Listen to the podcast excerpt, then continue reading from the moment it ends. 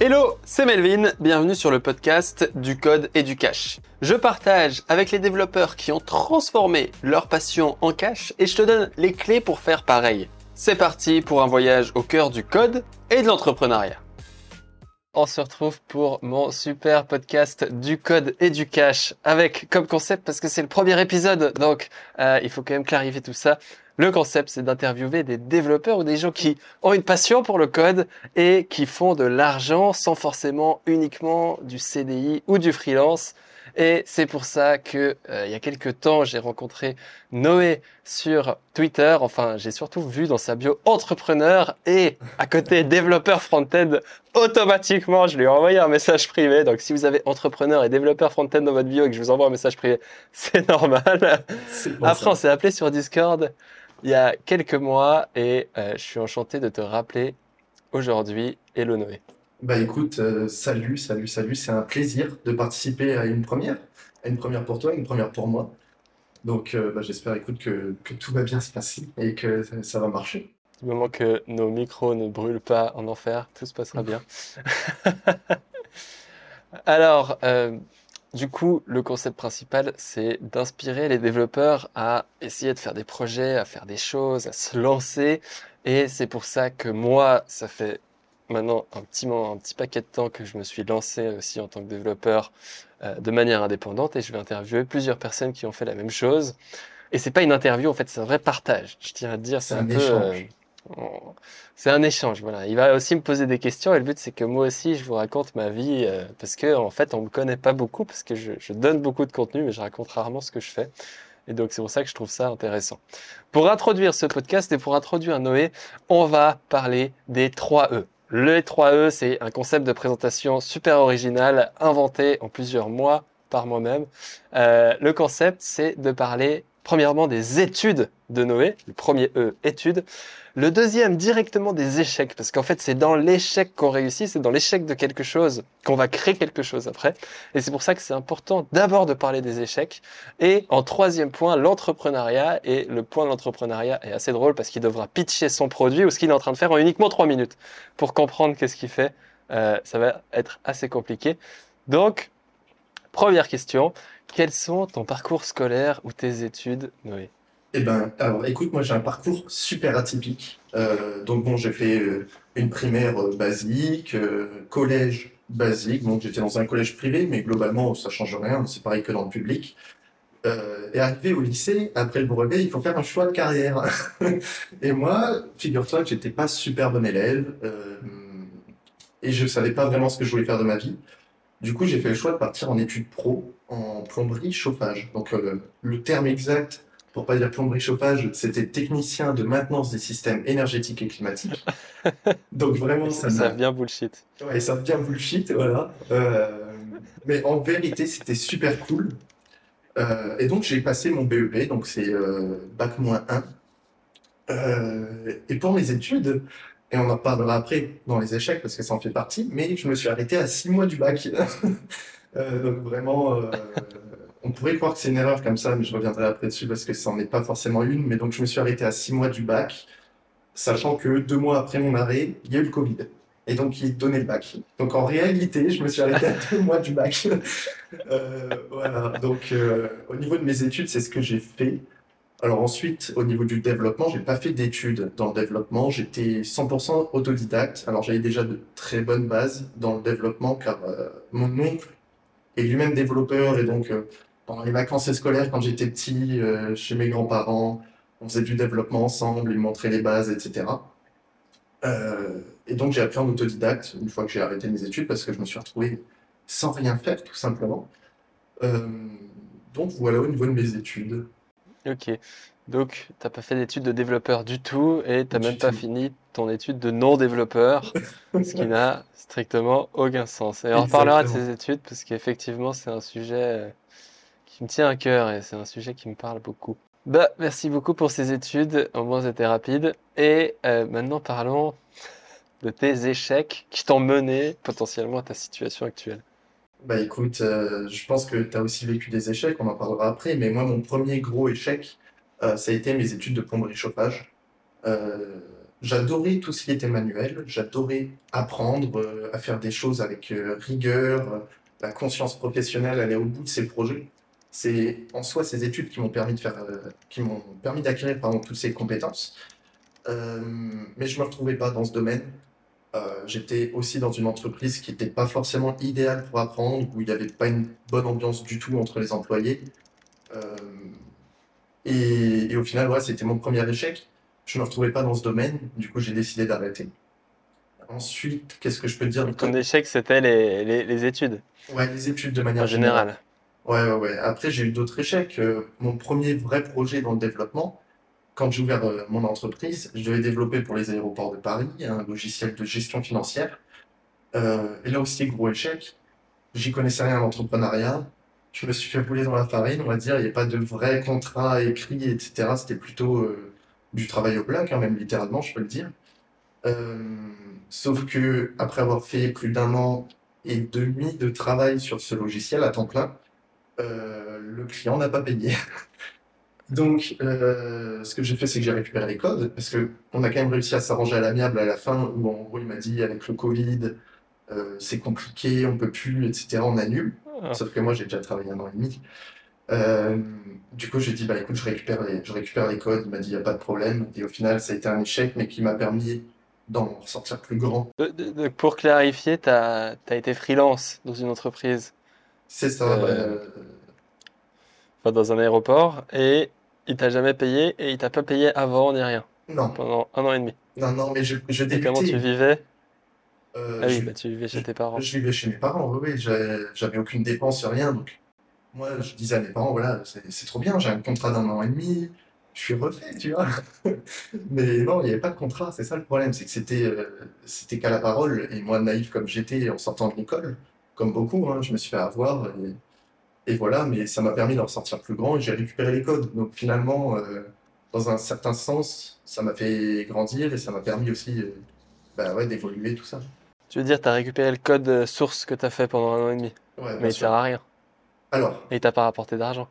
en soi, s'il m'a rapporté de l'argent parce que je l'ai transformé en SaaS. Euh... Ah oui, parce que de base, c'était une application, Ouais. c'est une application Ah de gestion financière. Donc moi, je l'ai transformé en SaaS, vois. Et ça m'a permis de gagner un peu d'argent, mais loin de... C'est pas rentable, en fait. C'était pas rentable comparé à la charge de travail que j'ai eue. C'était clairement pas rentable. Ah oui. Mais toi, je que tu Et du coup, ça, ça, ça- ça a fait quoi tes SaaS? Juste quand t'as réussi à générer un revenu avec ce SaaS ou pas? Ouais, ouais, j'ai généré un bon revenu, mais pas pour le l'an et demi de travail que j'ai fait avant, tu vois. Ça me rembourse pas mon temps de travail, on va dire. Ouais. Mais le SaaS, après, je l'ai, abandonné comme tous les side projects des développeurs, Oh non, il faut pas dire, il faut pas dire ça. Ouais, je Ah, sais. ça, ça, je savais pas, et c'est incroyable d'avoir réussi à, à reprendre le code d'un échec, du coup, et même dans cet échec, en fait, tu as réussi à en faire quelque chose Ouais, et à trouver des clients quand même. ouais, Quel ouais, plus dur, parce qu'avoir avoir, avoir du code, euh, tout le monde a du code, tout le monde peut faire du code, mais réussir à trouver des clients sur un SaaS, bah, ça sera intéressant d'en parler après dans l'aspect marketing, parce que c'est quand même le plus compliqué quand tu as une app, Vrai, de, vrai. de réussir à trouver des clients. Et moi, du coup, euh, un de mes échecs, qu'est- qu'est-ce que, qu'est-ce que j'ai pu échouer lamentablement? Oh merde. forcément. T'en as forcément, on en a tous. Ah oui, j'en ai, mais je dois réfléchir euh, au meilleur. Mais en fait, pour rebondir, parce qu'il y, a y a peu de gens qui savent euh, ça aussi, et j'en parle pas beaucoup, c'est que j'ai fait exactement la même chose que toi, et c'est ça qui était hilarant quand je t'ai rencontré la première fois. c'est que moi, j'étais dans un apprentissage suisse qui était euh, l'équivalent de l'alternance en France, qui dure aussi 4 ans. Je crois que bon, ça dépend l'alternance. Des fois, ça dure un an, des fois 4 et tout. Moi, c'était un contrat de 4 ans avec une entreprise que j'avais. Et durant ces 4 ans, normalement, bah, tu commences et tu dois terminer ces 4 ans. Et à la fin, tu as un diplôme, etc., etc. Et moi, 6 mois avant la fin, c'est-à-dire que je devais terminer en mai 2023, donc euh, il y a quelques mois, et bah, en janvier, j'ai quitté mon apprentissage après de, longues discussions, mais en fait, c'était parce que j'avais commencé ma création de contenu, etc., mes, mes formations, et bah, j'ai rapidement gagné beaucoup plus d'argent que je gagnais en apprentissage. Et ma motivation, en fait, pour mon apprentissage, elle avait totalement disparu. J'avais plus du tout envie de faire ça. Et j'ai, Et du coup, j'ai quitté. C'était une sorte d'échec. Enfin, moi, je l'ai pas vécu comme un échec, mais tous les, tout mon entourage me l'a fait vivre comme un échec. En fait, c'était un échec social, on va dire. C'est, c'est que t'as tes, tes potes, ils vont te dire, euh, t'es quand même pas doué, tu vois. Et toi, de ton côté, tu sais que t'as, as envie de suivre ta voie et que t'es heureux, mais, mais c'est un échec social. Et puis, on est des êtres humains, donc le, le social vaut malheureusement beaucoup trop. Ouais, il est mis à l'avant de la scène, mais c'est vrai que tu dis un échec social de, de par tes proches. Et c'est vrai que moi, je l'ai aussi vécu un peu comme ça. C'est-à-dire que de mon côté, quand j'ai arrêté l'école, mais j'étais refait. Vraiment, je vivais Ah ma meilleure vie. Euh, je travaillais, bon, certes, ça a été un échec au final ce travail, mais je travaillais, j'étais trop heureux, j'apprenais. Et c'est vraiment en arrêtant l'école que j'ai commencé à m'intéresser à plein de sujets, de, même qu'on apprenait à l'école, comme l'histoire géo, etc. À l'école, je m'en contrefichais. Dès que j'ai arrêté l'école, je m'y suis intéressé. Et donc pour moi, c'était vraiment une réussite. Ça a été une évolution d'arrêter l'école, mais pour tous mes proches, mes amis, ma famille, c'était vraiment un échec. C'était, euh, je sais que mes parents étaient pas bien du tout, euh, etc. Mais c'est vrai que oui, on, on l'a vraiment vécu comme un échec social au final. ouais, ouais. Bah, moi, j'ai eu la chance d'avoir ma famille qui était avec moi pour le coup. Ma, enfin, ma mère, elle était avec moi, elle m'a soutenu. Mais euh, tous les collègues, tous les profs et tout, tu leur dis, ah, mais je vais partir. Ils te regardent et ils disent. En plus, j'étais le meilleur de ma classe, donc autant moi, j'étais pas Bah, forcément aussi, mauvais. hein. moi aussi, c'est ça En, en développement, j'étais, j'étais de loin le meilleur. En, en maths et tout, j'étais pa- partout le meilleur. Et j'ai aussi vécu la même chose. J'ai énormément appris. En fait, j'ai, en fait, si j'ai quitté, c'est aussi parce que j'avais l'impression de stagner, quoi. C'était aussi ça, euh, cette école, c'est que moi, je suis une machine à apprendre et puis j'apprenais beaucoup plus de mon côté via, j'ai commencé à lire, j'ai commencé à faire plein de choses et puis euh, la formation de l'école, elle me suffisait plus, quoi. Enfin, j'étais, je me sentais, je me sentais, je me sentais pas à ma place. Donc, euh, moi, ce que je retiens de cette, euh, cet échange, même si on pourra parler, mais c'est que il faut souvent suivre son, Son propre intuition et, et rester à un endroit où tu es mal, pour moi, ça apporte jamais rien de bien et ça va, ça peut pas finir bien. Si tu te sens mal à un endroit, c'est qu'il faut, faut arrêter. Puis tu auras toujours peur des conséquences, et puis on a tous peur des conséquences. Mais en fait, il y a un moment, tout, le temps, tu auras des conséquences et il faut un peu, un peu arrêter d'avoir peur. On vit dans une société où on a un peu trop peur. Mais écoute, je vais te dire, c'est c'est exactement ça. Tout comme toi, j'étais l'un des meilleurs de ma classe. Alors, je dirais pas le meilleur parce que je me rappelle. Alors, on était dans une classe de 3. Donc, euh, c'est pas compliqué à faire la Ah moyenne, oui, tu toi aussi, nous on était sept. Nous, on était trois. Et donc, euh, moi, j'étais le deuxième. Euh, voilà, j'ai un ami qui était plus fort que moi en matière pro. Donc, forcément, il était dedans. Mais tout ce qui était anglais, art appliqué, où on faisait de l'ordinateur et tout, j'étais largement meilleur. Et vraiment, je stagnais. Et quand j'allais en cours, même les profs me disaient, bah écoute, fais ce que tu veux dans ton coin, moi je m'occupe des autres. Et donc à partir de là, Oh franchement, putain. les journées étaient longues, tu vois. Mais longues de chez longues. Et donc j'ai commencé à sécher les cours. Et à partir du moment où j'ai commencé à sécher les cours, on m'a oui. collé pour rattraper mes heures de cours. Et donc en fait, j'étais dans une salle de classe tout seul à attendre à rien foutre. Tu vois. Donc ça m'a encore plus entraîné dans ce choix d'arrêter l'école.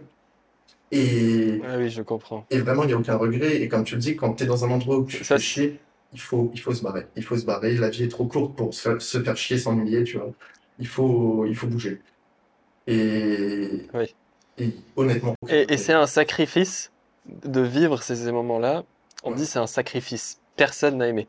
C'est un sacrifice que si tu apprécies le résultat. En l'occurrence, moi, le diplôme de fin, j'en avais rien à foutre. Mais vraiment, je me suis dit, c'est un papier que je vais ri- jamais rien faire. Je ne veux pas travailler dans une entreprise et je- il va rien me servir. Donc en fait, le, le bonbon, la carotte à la fin, eh ben, elle avait aucune valeur pour moi. Donc tout ce Bah, que je faisais, c'est de prendre des coups de bâton, quoi. Et ça avait aucun sens. Mais écoute, c'est exactement comme ça que je l'ai vécu aussi. C'est moi, le diplôme de fin, c'était un diplôme de plombier. Bon, je savais déjà que moi, ma passion, c'était l'informatique, j'ai envie de te dire. euh, c'est la carotte, elle était pourrie pour moi, tu vois. Donc, ça avait pas bon goût. voilà, donc c'est cette Ok. raison qui m'a fait arrêter, quoi. Je comprends. Bon, bah, Euh, merci. C'était de toute façon ça. Je pense dans nos phrases choc, on va tomber là-dessus. Vous verrez, j'ai plein de concepts fun à apporter euh, jusqu'à la fin. On va pas, on va pas s'ennuyer. Le troisième point et qui va aller vite, c'est l'entrepreneuriat. Et il faut que tu pitches ton produit pendant trois minutes parce qu'en fait, il faut savoir que Noé, c'est un vrai crack et il nous a pas encore parlé de son, de, de, de, de toutes ces, ces étapes, mais en ce moment, il a un projet de dingue et euh, j'ai envie que tu nous le pitches en, trois minutes. Je vais mettre euh, le timer. Tu as le droit de dépasser, mais en moins, je vois, je pourrais te dire combien de temps tu as pris. Je peux même te dire que ça sera en moins de trois minutes pour pitcher le projet. Euh, je vais faire ça très court. alors, concrètement, mon projet, c'est de créer une application mobile destinée aux jeunes entre 16 et 35 ans, afin qu'ils trouvent ou qu'ils puissent organiser des soirées de manière totalement sécurisée et proche de chez eux. Voilà, ça c'est globalement le pitch. Après, je peux t'expliquer, toujours en moins de 3 minutes, comment m'est venue l'idée. Euh, c'est tout simple. 2019, avec des amis, on fait beaucoup de soirées. Euh, voilà, c'était euh, juste après le Covid ou entre deux confinements. On faisait beaucoup de soirées pour se changer les idées. Et de là, on se dit, mais c'est fou, on fait tout le temps les soirées avec les mêmes personnes au même endroit. Il faut qu'on change. Vraiment, il faut qu'on trouve de nouvelles soirées, faire de nouvelles rencontres et découvrir de nouvelles personnes. Et en fait, on se rend compte que c'est assez compliqué, que les gens ne sont pas ouverts. Donc on arrive à faire euh, une soirée par-ci, une soirée par-là, mais vraiment, ça reste occasionnel. Et de là, on se dit, hmm, si on regardait s'il n'y a pas une application mobile qui permet de, de, faire ça, tout simplement. Et là, on regarde et il n'y en a pas. À l'époque, il n'y en avait pas. Aujourd'hui, il y en a deux ou trois qui sont sortis, mais à l'époque, il n'y en avait pas. Et donc de là m'est venue l'idée. Sauf que, bon, Covid, euh, Covid, sortir une application euh, de rencontre pendant le Covid, c'est pas la meilleure des idées. Donc c'est un peu tombé aux oubliettes. Et euh, fin 2022, euh, l'idée m'est revenue. Et de là, bah, j'ai ouvert la société, j'ai embauché des designers, des développeurs, etc. pour, pour m'aider. Et, voilà, là, on met. Le MVP va bientôt sortir. Voilà, je cherche un petit exclu, mais le MVP va bientôt sortir. Mais donc voilà, globalement, c'est ça euh, mon projet du moment. Ok, ça, ça a duré 1 minute 39, ça va, Ça va, moins de 3 minutes. Ça va rester dans les limites. Oui. Oui, c'est super intéressant. C'est un problème. Euh, bon, moi, je. Maintenant, je suis plus très fan des soirées, mais quoique, même ici, euh, du coup, pour les gens qui savent pas, euh, en fait, lui, il est en France. Chez lui, il est 15h29. Chez moi, il est 20h29 et je suis en Thaïlande en ce moment, dans l'île de Koh Samui, plus précisément. Et bon, bah, je fais pas de soirée et je suis pas forcément fan des soirées, même si ici, vous pouvez bien vous douter que dans des endroits comme ça, il y a de quoi faire des soirées euh, dans tous les sens. Mais euh, c'est vrai que moi, ce qui me manque ici, c'est de rencontrer en l'occurrence des Français ou des, des gens euh, qui pourraient me correspondre. Et c'est vrai que ce genre d'application, même s'il y a peu de chances qu'elle arrive jusqu'en Thaïlande, il faudra être très sportif. Mais, mais c'est vrai que c'est intéressant pour rencontrer des gens et sortir de sa sphère d'amis. Et c'est moi, de mon vécu, je trouve que c'est de plus en plus compliqué de se faire des amis euh, pour faire des soirées ou en général. Et le social, c'est un problème qui restera là jusqu'à la fin des temps, comme on a parlé juste avant. Ouais, bien sûr, bien sûr. Et du coup, ton application, elle est en VP. Le but, c'est de rencontrer des gens. Et comment est-ce qu'on va rencontrer des gens? Parce que là, dans ton pitch, tu as quand même oublié le principal. Comment est-ce que je fais maintenant pour rencontrer Eh bien, alors en fait, c'est tout simple sur euh, l'application. Donc euh, évidemment, la sécurité, c'est notre priorité. Donc vraiment, on mise tout sur ça. Vérification d'identité, avis des utilisateurs, etc. On va faire notre mieux pour que ça soit ultra sécurisé parce que le principe même, c'est d'inviter des gens chez soi. C'est pas de faire des soirées en boîte de nuit ou dans des bars ou quoi. En tout cas, pas pour le moment. On ferme pas l'idée, mais pour le moment, vraiment, on priorise les soirées entre particuliers chez eux. Euh, voilà, des petites soirées chill, comme on peut dire, tu sais, où on est une dizaine, voilà. Euh, donc, comment ça se passe pour trouver des personnes Tout simplement, tu peux chercher les soirées euh, les plus proches de chez toi, ou par, tu peux filtrer avec différents filtres euh, le nombre de participants, le thème de la soirée, etc. Et ça te permettra de trouver une, soirée qui correspond en fait. Le but, voilà, c'est de trouver des soirées qui te correspondent avec des gens avec qui tu pourrais bien t'entendre. Et après, pour l'organisateur de soirée, bah, tout simplement, il aura un, petit bouton sur lequel il appuie, ajouter sa soirée, il peut mettre un titre, mettre un thème, des photos du lieu, le nombre de participants qu'il veut, etc., la musique. Euh, voilà, tout, vraiment le but, c'est que les personnes puissent organiser des soirées et trouver des soirées qui leur correspondent réellement et faire de nouvelles rencontres. Voilà. Oui. Bon, le concept, il est, il est clair. Du coup, c'est une sorte de marketplace. Le problème de ça, que je vois le plus souvent, et c'est pour ça que c'est un business euh, que les, qui, a besoin de lever de fonds comme tu, comme tu l'as fait. On pourra en parler aussi. Mais le problème de ce genre de business, de ce genre de business comme Uber, c'est qu'il faut des organisateurs pour avoir des clients et il faut des clients pour avoir des organisateurs. Parce que s'il n'y a aucun client, eh ben en fait, les organisateurs, ils vont arrêter d'organiser des soirées sur l'application. Et s'il n'y a pas d'organisateur, les clients, ils vont arrêter d'aller sur l'application parce que ce sera vide. Et c'est le problème d'Airbnb ou d'Uber euh, quand ils ont commencé. Exactement. Ça, Comment est-ce que tu comptes résoudre Eh ben, écoute, c'était notre principal questionnement pendant plusieurs mois. Vraiment, on, a passé des mois à se poser comme ça et à réfléchir. Comment est-ce qu'on peut faire euh, Déjà, pour ça, on a réalisé une étude de marché. On a interviewé plus de 600 personnes, 614 euh, si je ne dis ah pas de bêtises. Vraiment, pendant plus d'une heure par personne. je te laisse un peu, voilà. Euh, et ça nous a vraiment permis déjà de savoir s'il y avait un public pour, pour une cible pour notre idée il s'avère que oui, énormément de personnes veulent faire de nouvelles rencontres. Mais juste, ils ne savent pas comment s'y prendre. Ils n'osent pas, les gens sont timides, etc. Et c'est vrai qu'une application, ça, leur permettrait de se contacter plus facilement. Euh, ça, c'est le premier point. Donc, on sait qu'il y a de la demande. La demande, elle est là.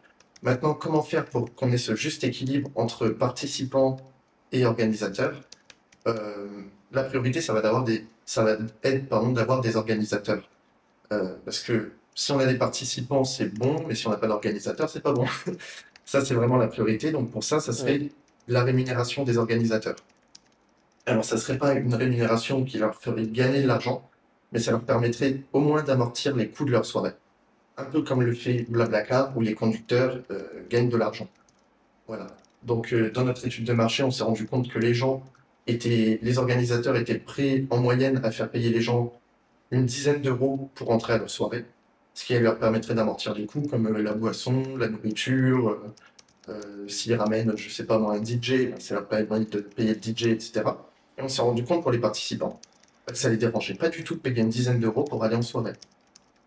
Et donc ça permettrait de faire un système à la Blablacar où l'organisateur est rémunéré et peut amortir les coûts de sa soirée et où les participants payent à moindre frais et peuvent profiter ça reste moins cher qu'une boîte de nuit où tu vas payer une boisson 400 euros, tu vois. C'est. Et, toi, tu te fais de l'argent dans la transaction entre l'organisateur et le participant Voilà, nous, on prendrait une petite commission et on envisage de mettre des abonnements payants qui offriraient des avantages comme mettre en avant sa soirée, euh, avoir des goodies, ah pouvoir acheter, euh, je sais pas moi, des gobelets, des, choses comme ça. Pour ça, on y réfléchit encore, c'est pas le, la priorité du MVP. Nous, vraiment, ce qu'on veut voir, c'est la sécurité. Euh, mais oui, on prendrait une commission et elle serait plus ou moins élevée suivant le niveau d'abonnement de la personne, etc. Ah oui. Et si les, si les gens, euh, une fois, parce que c'est quand même assez par rapport aux villes, du coup, si moi je vais dans la soirée de quelqu'un, après je deviens super pote avec l'organisateur parce que c'était super, on s'est fait une belle murge. Euh, la prochaine soirée, je vais pas passer par ton app, je vais par l'organisateur qui sera devenu mon pote. Bien sûr. Alors là, l'avantage euh, de ça, c'est que l'organisateur peut créer des soirées groupées. En fait, on peut inviter, on peut rejoindre une soirée en tant que simple individu ou en tant que groupe. On peut rejoindre à plusieurs la soirée. Et l'organisateur, quand il crée une soirée, peut déjà mettre des participants euh, à la soirée. Donc lui, c'est après, voilà, au niveau de, de l'organisation. Ouais, mais je dis dans le sens, peut-être au bout d'un moment, si à quel point c'est périn dans le sens si tout le monde commence à se connaître, surtout que ça va être dans les villes. Après, les gens vont plus passer par ton application et puis ils vont se dire je vais plutôt aller donner 10 balles à Michel que euh, donner 10 euh, balles, à, enfin 8 euros à, à Michel et puis 2 euros à la plateforme qui me fait rencontrer Michel. Bien sûr, bah, c'est, écoute, c'est qu'on a rempli notre objectif.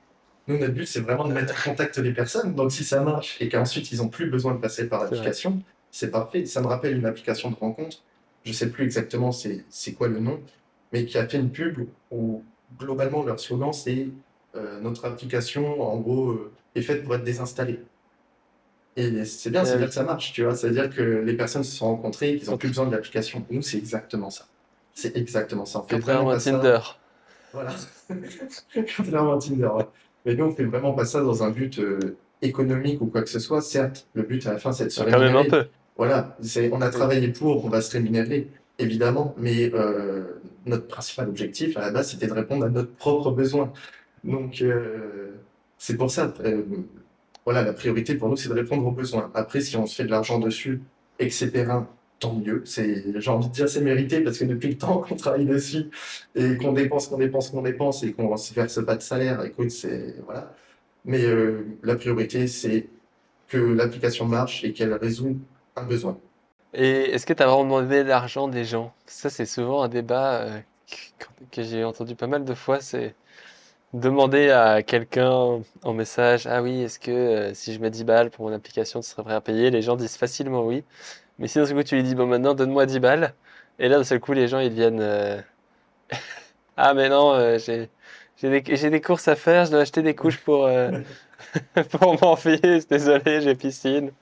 Non, non, non, du tout. Euh, je demande de l'argent à personne et euh, personne ne m'a demandé de l'argent pour être Non, mais je interviewé. dis pour tester le besoin. C'est ça qui est souvent compliqué, c'est que quand tu vas tester le besoin de ton application, si moi je veux créer une application, et ben en fait, la conclusion de ce que je voulais dire, c'est le meilleur moyen de tester s'il y a un besoin, c'est d'essayer de faire, de vendre des pré-ventes, de vendre des... C'est pour ça que souvent les Kickstarter, les sites comme ça, ils vendent des, des abonnements à des applications qui n'existent même pas. Euh, bien c'est souvent comme ça qu'ils financent l'histoire. Bah écoute, euh, je vais te dire, on a pensé à l'idée du Kickstarter. Euh, après, c'est pas forcément ce qui est le mieux pour nous parce que ça demande énormément de temps, énormément d'investissement. Et le problème de ça, c'est que si t'as pas une communauté à la base qui est prête à Oui, s'investir dans ton projet, euh, t'atteindras pas tes objectifs et ça marchera pas.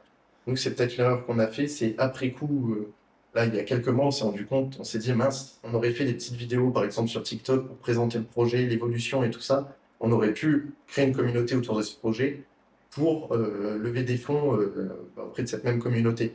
Et c'est peut-être une erreur qu'on a fait aussi, mais c'est notre premier projet, on apprend, c'est ouais, comme ça. Mais non, pour le moment, le Kickstarter n'est pas envisagé, quoi. Et, et du coup, dans la distribution, malgré que tu as testé le besoin, c'est quelle méthode que tu vas, tu vas payer les organisateurs et euh, tu vas faire des pubs dans la rue, tu vas cibler des villes?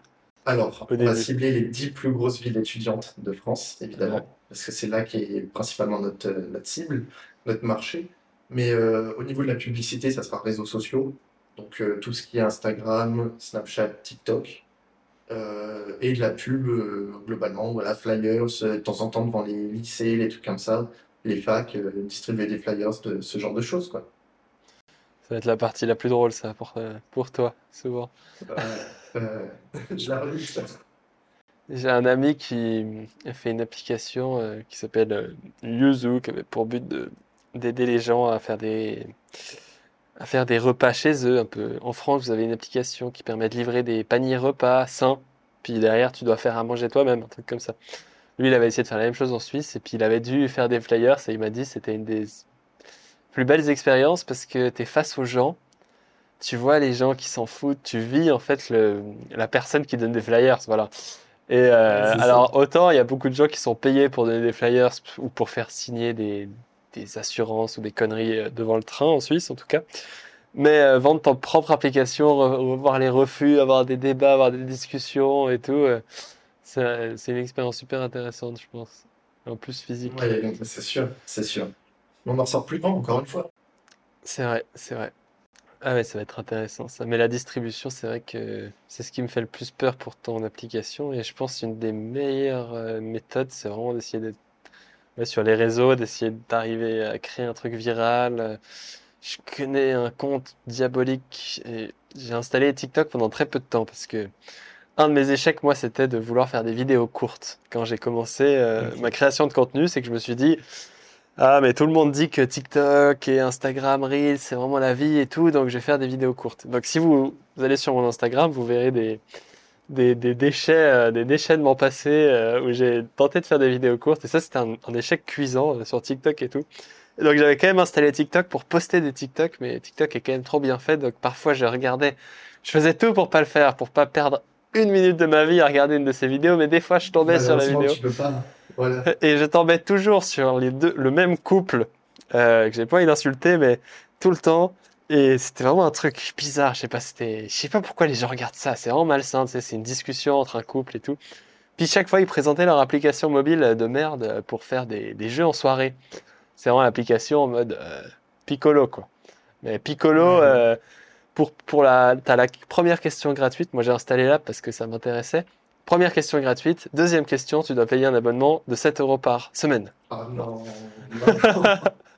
C'est Alors pas j'ai installé là, je me suis dit, bon, bah, c'est des, génies parce qu'ils doivent vendre pas mal d'abonnements parce qu'ils ont des. TikTok en tant que créateur d'application, en fait, tu convertis 1% des gens à ton abonnement payant, tu as un revenu immense. Si tu as 100 000, euh, 100 000 vues par vidéo, c'est vraiment un moyen de distribution. euh, je pense qu'ils doivent se faire pas mal de thunes avec leurs petits apps et leurs vidéos de merde, quoi. Et c'est c'est impressionnant. Surtout qu'eux, ils ont une cible jeune, donc je pense que c'est ce que vous allez essayer de faire. C'est pas facile. Pas facile TikTok, pas facile. Non, pas Moi, il avait- faut rentrer dans un rôle. Faut rentrer dans un sacré rôle, ouais. Moi, j'ai. Bon, après, le dev sur TikTok, euh, d'après mon expérience, pour les gens qui veulent se lancer sur TikTok dans le dev, d'après moi, c'est c'est pas le, le meilleur endroit pour parler dev. L'audience est, est pas très. C'est un peu des touristes, quoi. C'est les.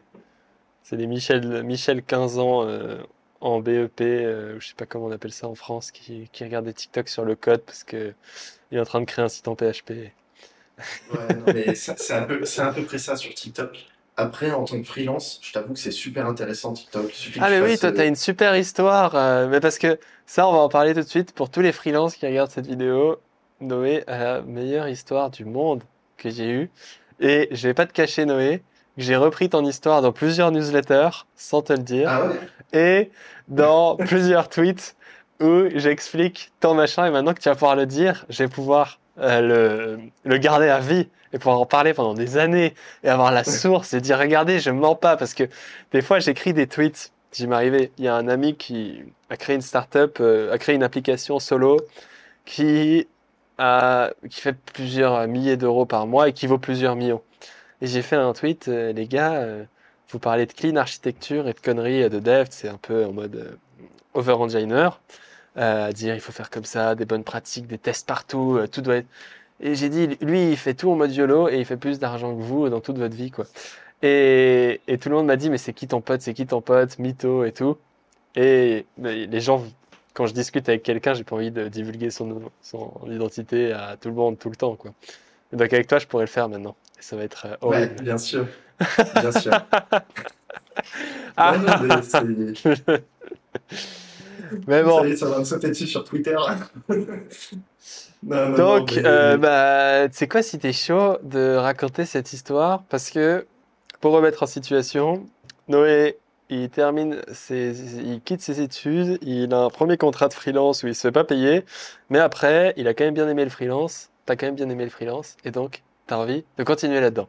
Mais, comment trouver des clients en tant que freelance? Et c'est une question super importante. Eh Sans ben, diplôme. écoute, Sans diplôme, mesdames et messieurs. C'est, figure-toi que quand tu es freelance, déjà à la base, t'as pas forcément besoin de diplôme. En fait, moi, je différencie Non, freelance et indépendant. Tu vois ce que je veux dire? Parce que freelance, tu travailles pour une entreprise, en général, qui euh, soit elle-même va sous-traiter une autre entreprise, soit qui euh, a un projet de dev. Moi, en tant qu'indépendant, c'est vraiment... euh, En fait, je fais pas de la sous-traitance, je gère le projet de A à Z en général de mes clients. Ça peut être des sites e-commerce, etc. Mais comment trouver des clients? Franchement, aujourd'hui, il n'y a pas 100 000... Donc, euh, juste pour euh, clarifier, indépendant, en fait, c'est quelqu'un qui gère un projet, alors que freelance, c'est juste un développeur salarié dans une entreprise qui euh, est payé de manière externe. C'est ça, ouais. Moi, je suis plus indépendant, du coup. Mais donc, en tant que, Ah. en tant que freelance pour trouver des clients, je dirais personnellement, euh, des retours que j'en ai et des développeurs avec qui je parle, Non, non, non. Malte, Moi, je veux ton histoire avec les coups de téléphone. oh, mais les coups de téléphone, c'est une horreur. Parce que comment t'as, euh, dès le départ, là, t'as envie d'être freelance à l'époque. Ouais, vas-y, vas-y, je te refais mon histoire. Je te refais mon histoire. Parce qu'elle est légendaire. et... bah, ça revient à l'histoire des Flyers, finalement. Ouais, ça revient à l'histoire des Flyers. C'est très similaire, mais globalement, euh, voilà, j'ai eu mon échec auprès euh, la- du gros groupe pour qui j'ai travaillé. Et je me dis, bah, maintenant, c'est bon, je travaille plus pour personne, je suis indépendant. Et donc là, je me dis, il va falloir trouver des clients. Donc, comment faire Bah, J'ai mon entreprise, etc. Et je me dis, euh, me déplacer, voir les gens, je suis trop timide à l'époque, c'est pas mon truc. Puis, j'ai pas le permis, j'ai pas envie de me déplacer de chez moi, je suis un geek. je reste chez moi, voilà. Et donc, je me dis, euh, la première étape, ça va être téléphoner. Téléphoner aux entreprises, etc. Je crois que j'ai jamais pris d'aussi grosse claque que en téléphonant aux entreprises. Vraiment, c'est tu peux passer 200 coups de fil par jour et avoir une réponse qui n'est même pas positive. c'est la personne va accepter que tu lui parles, mais tous les autres, ils te raccrochent au nez, ils t'insultent. Euh, vraiment, on se rend pas compte comme ça, mais le métier de démarcheur téléphonique, c'est un enfer à vivre. Il faut un mental. En fait, c'est soit tu as un mental d'acier et ça va, soit tu pas le mental d'acier et ça te forge le mental d'acier. Vraiment, c'est c'est une horreur. encore, toi, tu es... gentil. Enfin, dans le sens. Euh, moi, j'ai été victime de spam, euh, de, trucs de débiles mentaux euh, qui me rendaient fou. Enfin, qui me rendaient pas fou, mais tu les téléphones et c'est quelqu'un qui parle à moitié pas français, qui te raconte sa merde et tout. Donc ça, c'est en vrai des marcheurs téléphoniques. Toi encore, tu avais un, truc éthique à proposer, on va dire. J'étais, j'avais quand même une bonne éthique et surtout euh, la technique qui marche le mieux. Et ça, ça pourra peut-être aider certains qui veulent se lancer dans le démarchage téléphonique, même si aujourd'hui c'est vachement régulé en France. Des lois sont passées qui interdisent de téléphoner entre certaines heures et tout. Avant, tu pouvais téléphoner à n'importe quelle heure. Hein. Maintenant, c'est régulé. Donc, euh, s'il y en a qui veulent faire ça, premièrement, je vous le déconseille parce que honnêtement, c'est pas ce qu'il y a de plus efficace et c'est une perte de temps immense.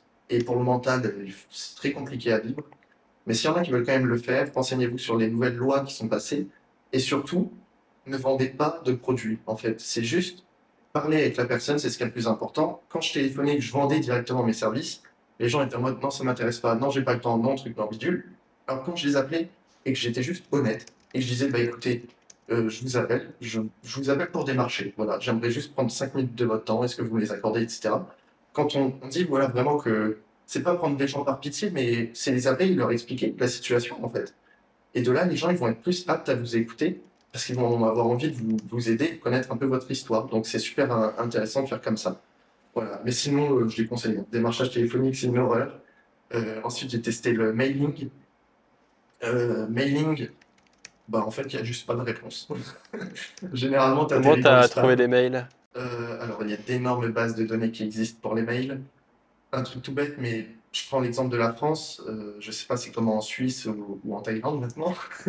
mais euh, par exemple, euh, en France, quand une société ou une entreprise est créée, tu as des fichiers de ah, bah qui, avec des centaines de milliers de lignes tous les mois avec les entreprises créées. Tu vois le nom, prénom de la personne. Si la personne a lié son numéro de téléphone, si elle est passée par exemple par Pôle emploi pour créer son entreprise, il y a son numéro de téléphone, il y a les emails, il y a absolument tout tu fais un petit bot qui scrape toutes les emails et tout. Ça te fait un tableau, tu n'as plus qu'à envoyer les mails euh, automatiquement par rapport à un numéro de téléphone. Euh, c'est comme ça que tu peux ça, trouver ça bien euh, ces informations. Les mails, honnêtement, ça marche pas si tu tombes directement dans les spams. ou alors, bah, les gens juste ne répondent pas. quoi. Donc, je les conseille aussi. Non, la, meilleure technique aujourd'hui, et c'est ce que je regrette un peu, c'est de pas avoir fait justement par flemme, c'est d'aller au contact des personnes soit d'y aller physiquement, soit via les réseaux sociaux, en faisant des vidéos où on crée du contact avec les personnes. C'est vraiment ce qui marche le plus. Et du coup, les réseaux sociaux, toi, c'est quand même la méthode que tu as utilisée Finalement. Alors, au final, c'est la méthode, ouais, c'est la méthode finale que j'ai utilisée, c'est les réseaux sociaux. Je suis pas super actif sur les réseaux sociaux, mais je vais te donner euh, des chiffres parce que j'ai aucun problème avec ça. Je sais que c'est assez tabou en France, donc peut-être que je vais me faire insulter sur ça. Mais euh, j'ai fait une vidéo TikTok dans laquelle je, dis que je fais une promotion sur mes sites internet jusqu'à la fin du mois. Donc je sais plus, j'ai dû publier le TikTok le 15 et c'était jusqu'au 31. Voilà, une réduction de 50% sur mes prix. Donc en soi, c'est ultra avantageux pour les personnes et moi, ça me gâche pas trop mon chiffre d'affaires si jamais je fais plusieurs clients. Cette vidéo TikTok a pas plus marché que ça. J'ai dû faire 2000, 3000 vues dessus. Donc elle m'a apporté zéro client. Mais j'ai décidé de mettre juste 90 euros dans la pub. Voilà, je me suis dit, je vais tester. 90 euros que je mets dans la pub. Ça m'a fait 90 000 vues. Donc à peu près 1 euh, euro les 1000 vues, en quelque sorte. Et ça m'a converti 5 à 6 clients. J'ai plus le chiffre exact. Mais 5 à 6 clients sur des sites à 1000 euros, ça m'a fait ben, 5000 euros en l'espace de 15 jours. Pour 90 euros investis. Donc franchement, les pubs TikTok, si j'ai un conseil, ça marche. Il faut pas en abuser. Parce qu'après, euh, c'est juste du marketing abusif. Donc, il ne faut pas en abuser, mais franchement, pour parler chiffres, 90 euros investis, environ 5000 euros de chiffre d'affaires, c'est plutôt rentable. Bah, tu m'as créé un nouvel objectif. Hein. ah oui, d'abord, moi, je, je m'amuse un peu avec Facebook Ads et tout. Euh, bon, ça va, c'est efficace, mais ça coûte assez cher. Ouais, Je ouais, vais ouais. tester. Jamais osé. Jamais osé tester la TikTokerie. Mais ouais, c'est c'est- c'est- c'est intéressant. Mais au début, tu avais payé dès le départ? Euh, sur TikTok? Au début, ton premier client, tu l'as eu grâce à cette pub? Ah non, non, non, mes premiers clients, je les ai eus. Euh, des tout premiers clients que j'ai eu, c'est bouche à oreille. Euh, ça, c'est Ouais, oui. aussi ultra efficace. La plupart, ça a été du bouche à oreille. Euh, alors, je tiens à préciser, mais j'ai aucun contact, j'ai personne de ma famille qui est haut placé ou quoi, euh, Ah oui. qui fait que j'ai pu avoir des clients à foison. Non, mon père était ouvrier et ma mère est aide-soignante à domicile. Donc, euh, clairement, dans la vie, je démarre euh, d'en bas, on va dire. Surtout dans ce domaine-là de l'informatique. Mais non, c'était le bouche à oreille, voilà, des TikTok, un ami qui en parle à sa famille, qui elle-même connaît des personnes qui font que, voilà, ça m'apportait des clients. Euh, et ensuite, c'est clairement TikTok, les réseaux sociaux. Maintenant, euh, regarde, hier, je crois, j'ai sorti hier soir un TikTok où je montre la création d'un site. J'explique comment je crée ce site, pourquoi je fais ci, pourquoi je fais ça. Euh, là, je suis à 300 vues. Je crois qu'il n'a pas marché plus que ça, mais j'ai déjà une personne dans mes DM. TikTok, c'est Ah ouais. ultra efficace, vraiment. À l'heure actuelle, à l'heure où sortira ce podcast, je pense TikTok, c'est la plateforme où il faut être. Il y a une super communauté de web designers en plus de ça dessus. On a un groupe Discord où on est tous dessus. Il y a zéro concurrence. Il faut pas voir ça comme de la concurrence, c'est de l'entraide. On se donne des conseils, on fait tout ça. Franchement, foncez TikTok, euh, valeur sûre.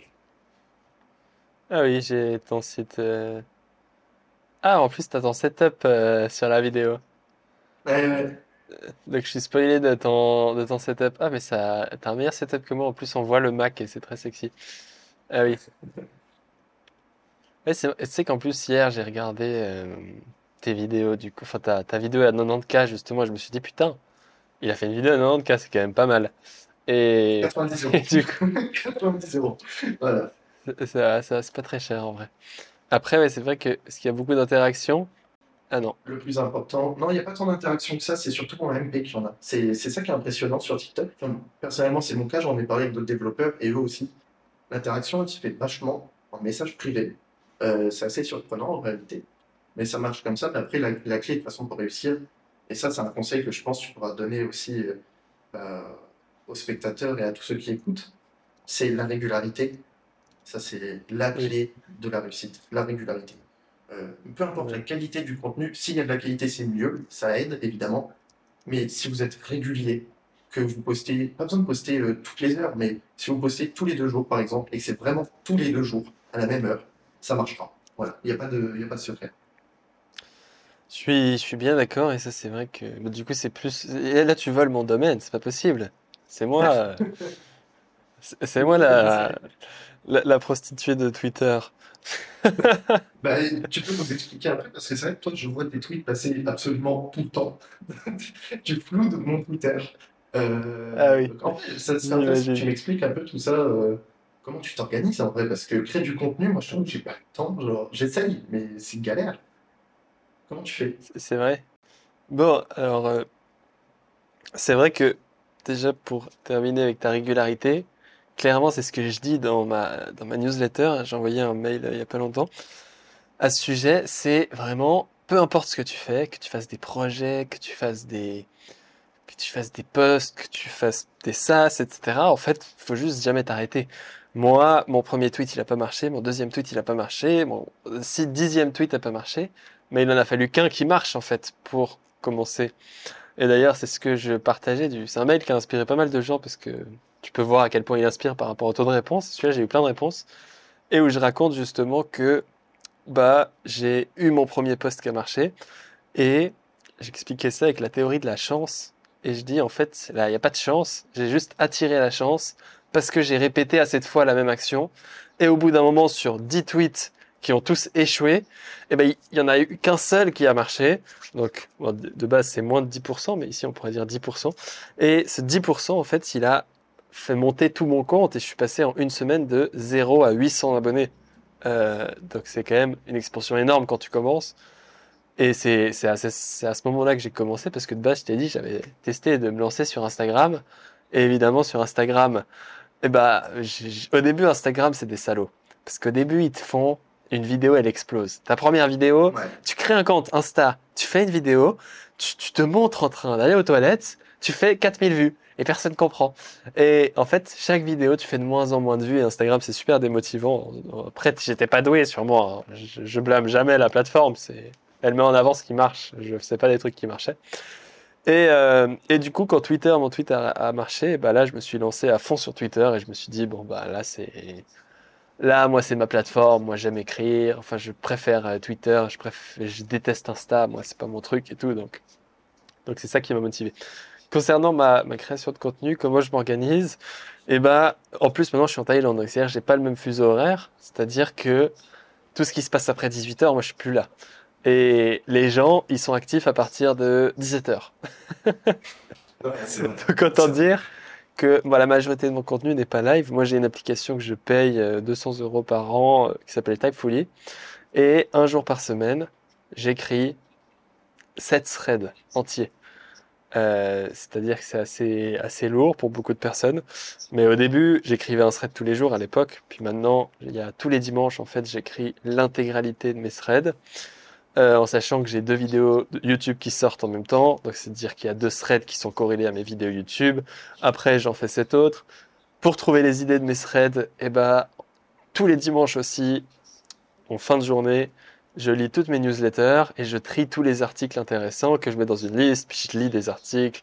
Aujourd'hui, j'ai lu cinq articles, etc. Puis ça, ça nourrit mes idées, euh, ça nourrit ta créativité, ça nourrit tes sujets. Tu dis, ah, mais putain, ce sujet, il est trop bien. Par exemple, aujourd'hui, j'ai lu un article. Sur quoi j'ai lu l'article C'est quoi un ORM Et je me suis dit, bon voilà, ça ce sera sans, sans plagier l'article, ce sera juste un sujet de thread. En fait, c'est quoi un ORM Ça intéresse sûrement les gens. Et euh, ce sera un sujet. Après, j'écris tous mes threads. Et pour tous les tweets aussi, en fait, je les planifie. C'est-à-dire, tous les.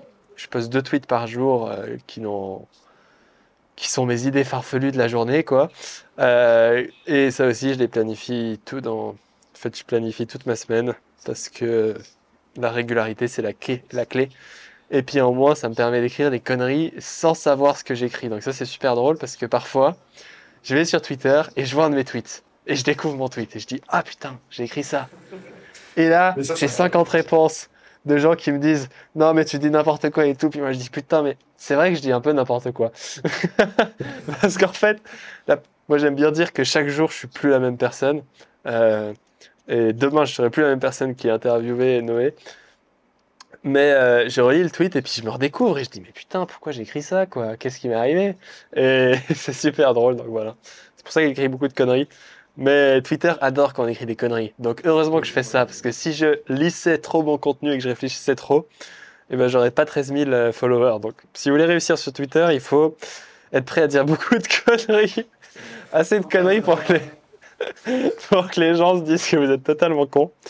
Et, euh, et puis après, les gens oublient. Hein. C'est aussi ça qui est difficile à, réussir à, ne, pas oublier, c'est que un tweet qui est mal perçu, en fait, la majorité des gens l'auront oublié, mais totalement dans une semaine.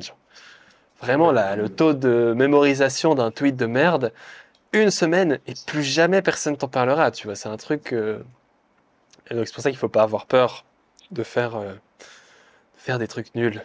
Euh, les gens oublient beaucoup trop vite, surtout dans notre mode d'ultra consommation de contenu de la mort qui tue qu'on fait en 2023. Voilà pour ma réponse. Ça t'a plu? Bah écoute, c'est parfait. Et je vais juste rebondir sur un truc. Quand tu dis que euh, tu as fait des tweets, t'en as fait un, deux, trois qui n'ont pas marché, et au bout du dixième, bam, ça a marché. Euh, je peux te dire, c'est exactement. Donc ça, c'est pour Twitter, mais pour TikTok, c'est exactement pareil. Euh, comme je dis, on est sur un groupe, on est plein de web designers, etc., à faire des TikTok. Euh, la majorité, ils tournaient à quelques centaines de vues. Et d'un coup, ils ont fait un TikTok a pété, il a fait un million huit. Et euh, ça a augmenté tous leurs autres TikTok et ça leur a fait une clientèle de malades et tout. Mais c'est un TikTok sur peut-être une trentaine. Et vraiment, il faut pas. C'est démoralisant quand tu fais des. Tu t'impliques dans quelque chose et que ça marche pas directement. C'est ultra démoralisant, mais c'est 15. Moi, je trouve que ça permet de faire le tri entre les personnes motivées et pas motivées. La personne motivée, elle va continuer, elle va s'efforcer d'aller au bout jusqu'à ce que ça marche. Et moi, je me suis toujours euh, dit ça, c'est, euh, de toute façon, j'ai pas le choix, j'ai pas fini mes études, j'ai pas de diplôme, je peux pas travailler, entre guillemets, dans le développement alors c'est ma passion. Et que même si j'ai énormément de compétences, faut pas sentir les diplômes, ça aide. Donc, j'ai pas pas d'autre choix que de réussir. Donc, il faut réussir, il faut aller au bout. Et même si ça marche pas tout de suite, ça marche pas demain. Il faut se dire ça, et c'est comme ça que ça marche. Et c'est, il y a une part de chance, on va pas se mentir, mais il faut la provoquer, cette chance, comme tu l'as dit. Euh, et c'est comme ça que ça marche, tout simplement. Ouais, c'est c'est un truc super euh, juste que tu dis ici. Et moi, c'est ce que je dis aussi avec les développeurs en bootcamp ou quoi. Euh, c'est un peu ma même théorie. C'est en fait, il y a 80% des gens qui sont financés par Pôle Emploi ou quoi, et puis qui vont abandonner. Et puis en fait, c'est normal. C'est c'est juste c'est un tri. La vie est un tri en fait. La vie est constamment un tri. Et t'es toujours en concurrence avec plein de gens. La concurrence est super sain. Et il y a les gens qui vont continuer, il y a les gens qui vont être motivés, il y a les gens qui vont jamais s'arrêter, et les autres qui vont échouer. En ce moment, je lis le livre euh, d'Elon Musk. Euh, je sais qu'il y a beaucoup de gens qui vont me dire qu'ils le détestent. Moi, je suis pas un fan, mais sa biographie exactement. Et ça parlait de SpaceX, et il a échoué pendant de, de 2002 à 2006 ou 2007. Il a échoué tous ses lancements de fusées. Il en a fait quatre. Et lui, chaque échec, c'était pas un petit tweet où il y a quatre pélos qui te regardent et qui disent Oh, c'est qui ce con qui euh, fait des posts de merde sur Instagram? Non, c'est 5 mi- c'est 5, euh, non, c'était 3 millions par mois d'investis dans ses lancements de fusées et il a échoué pendant 6 ans. 6 ans fois 3 millions par mois, c'est ça fait ça fait ça fait beaucoup d'argent. Et après quatre échecs, il a continué, il a fait un cinquième, mais c'est stratosphérique par rapport à faire un tweet ou un TikTok qui marche pas, ou même un projet qui marche pas.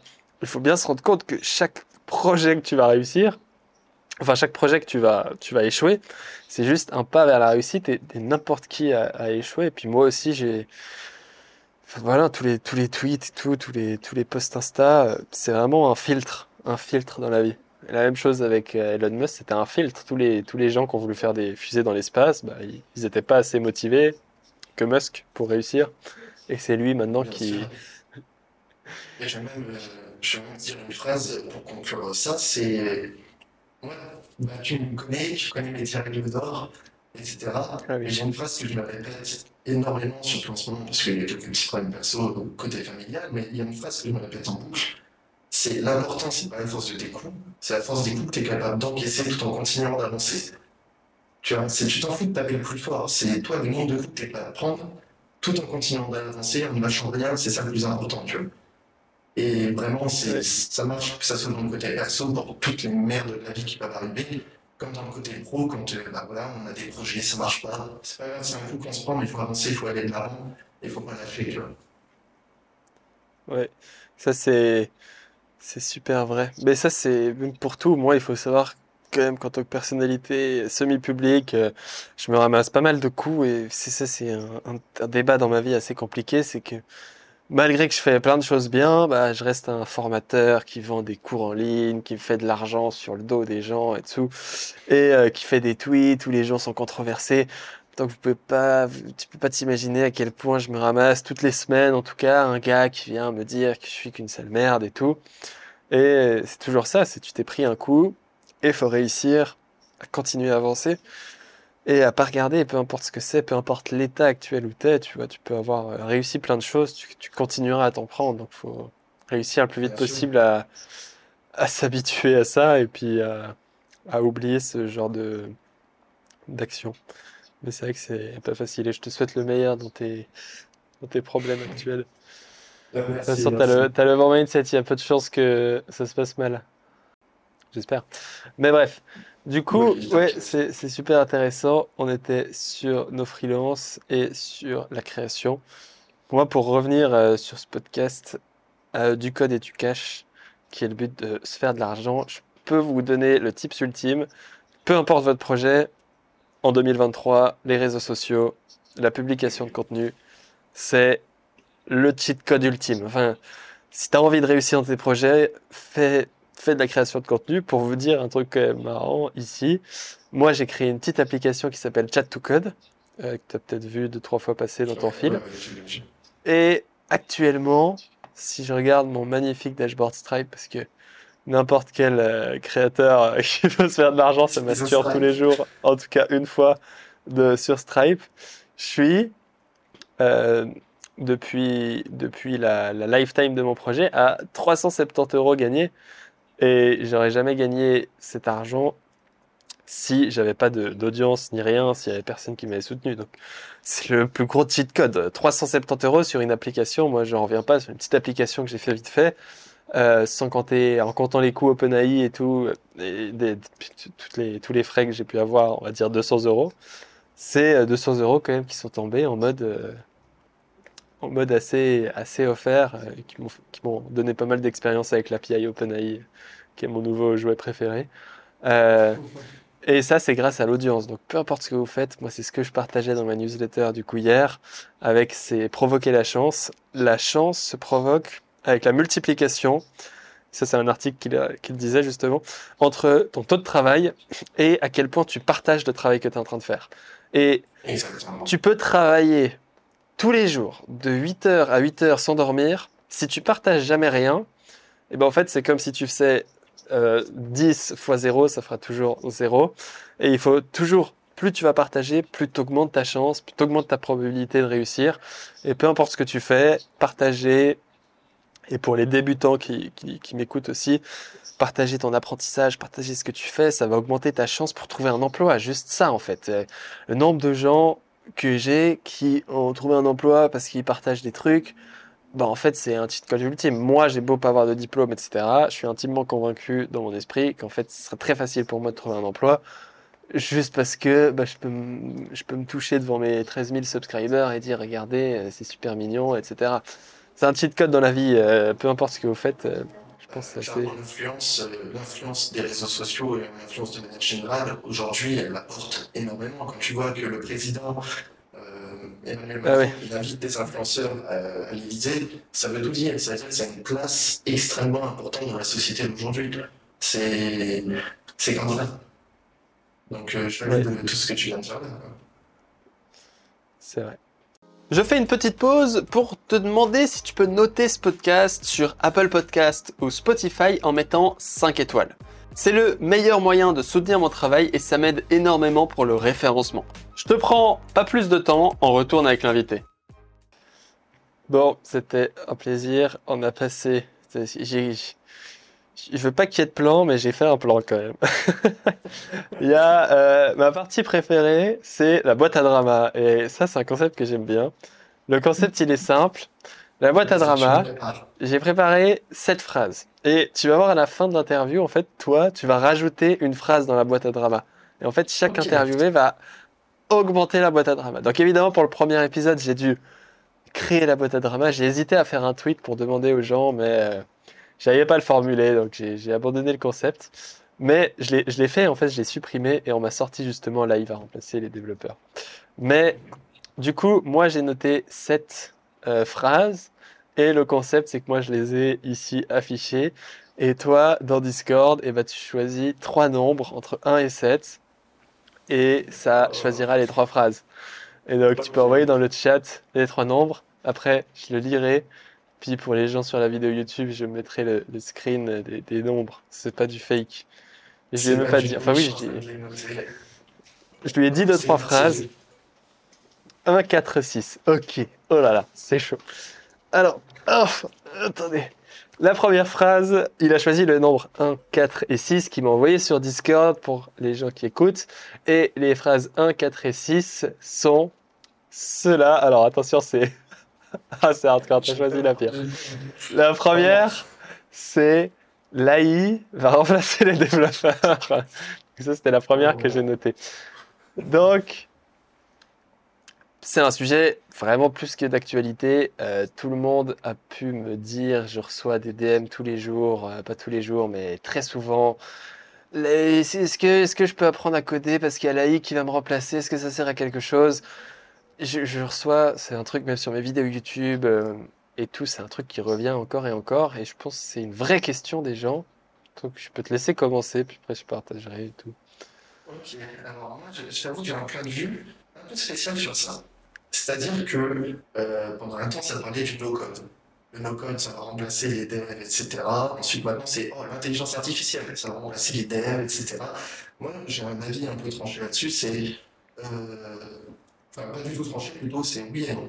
C'est-à-dire que euh, les développeurs qui n'ont pas forcément les compétences ultra développées vont se faire remplacer, par exemple, on va pas se mentir, moi qui fais euh, en tant qu'indépendant beaucoup de sites vitrines, ou même de sites e-commerce avec WordPress, etc., déjà il n'y avait presque pas besoin de développer.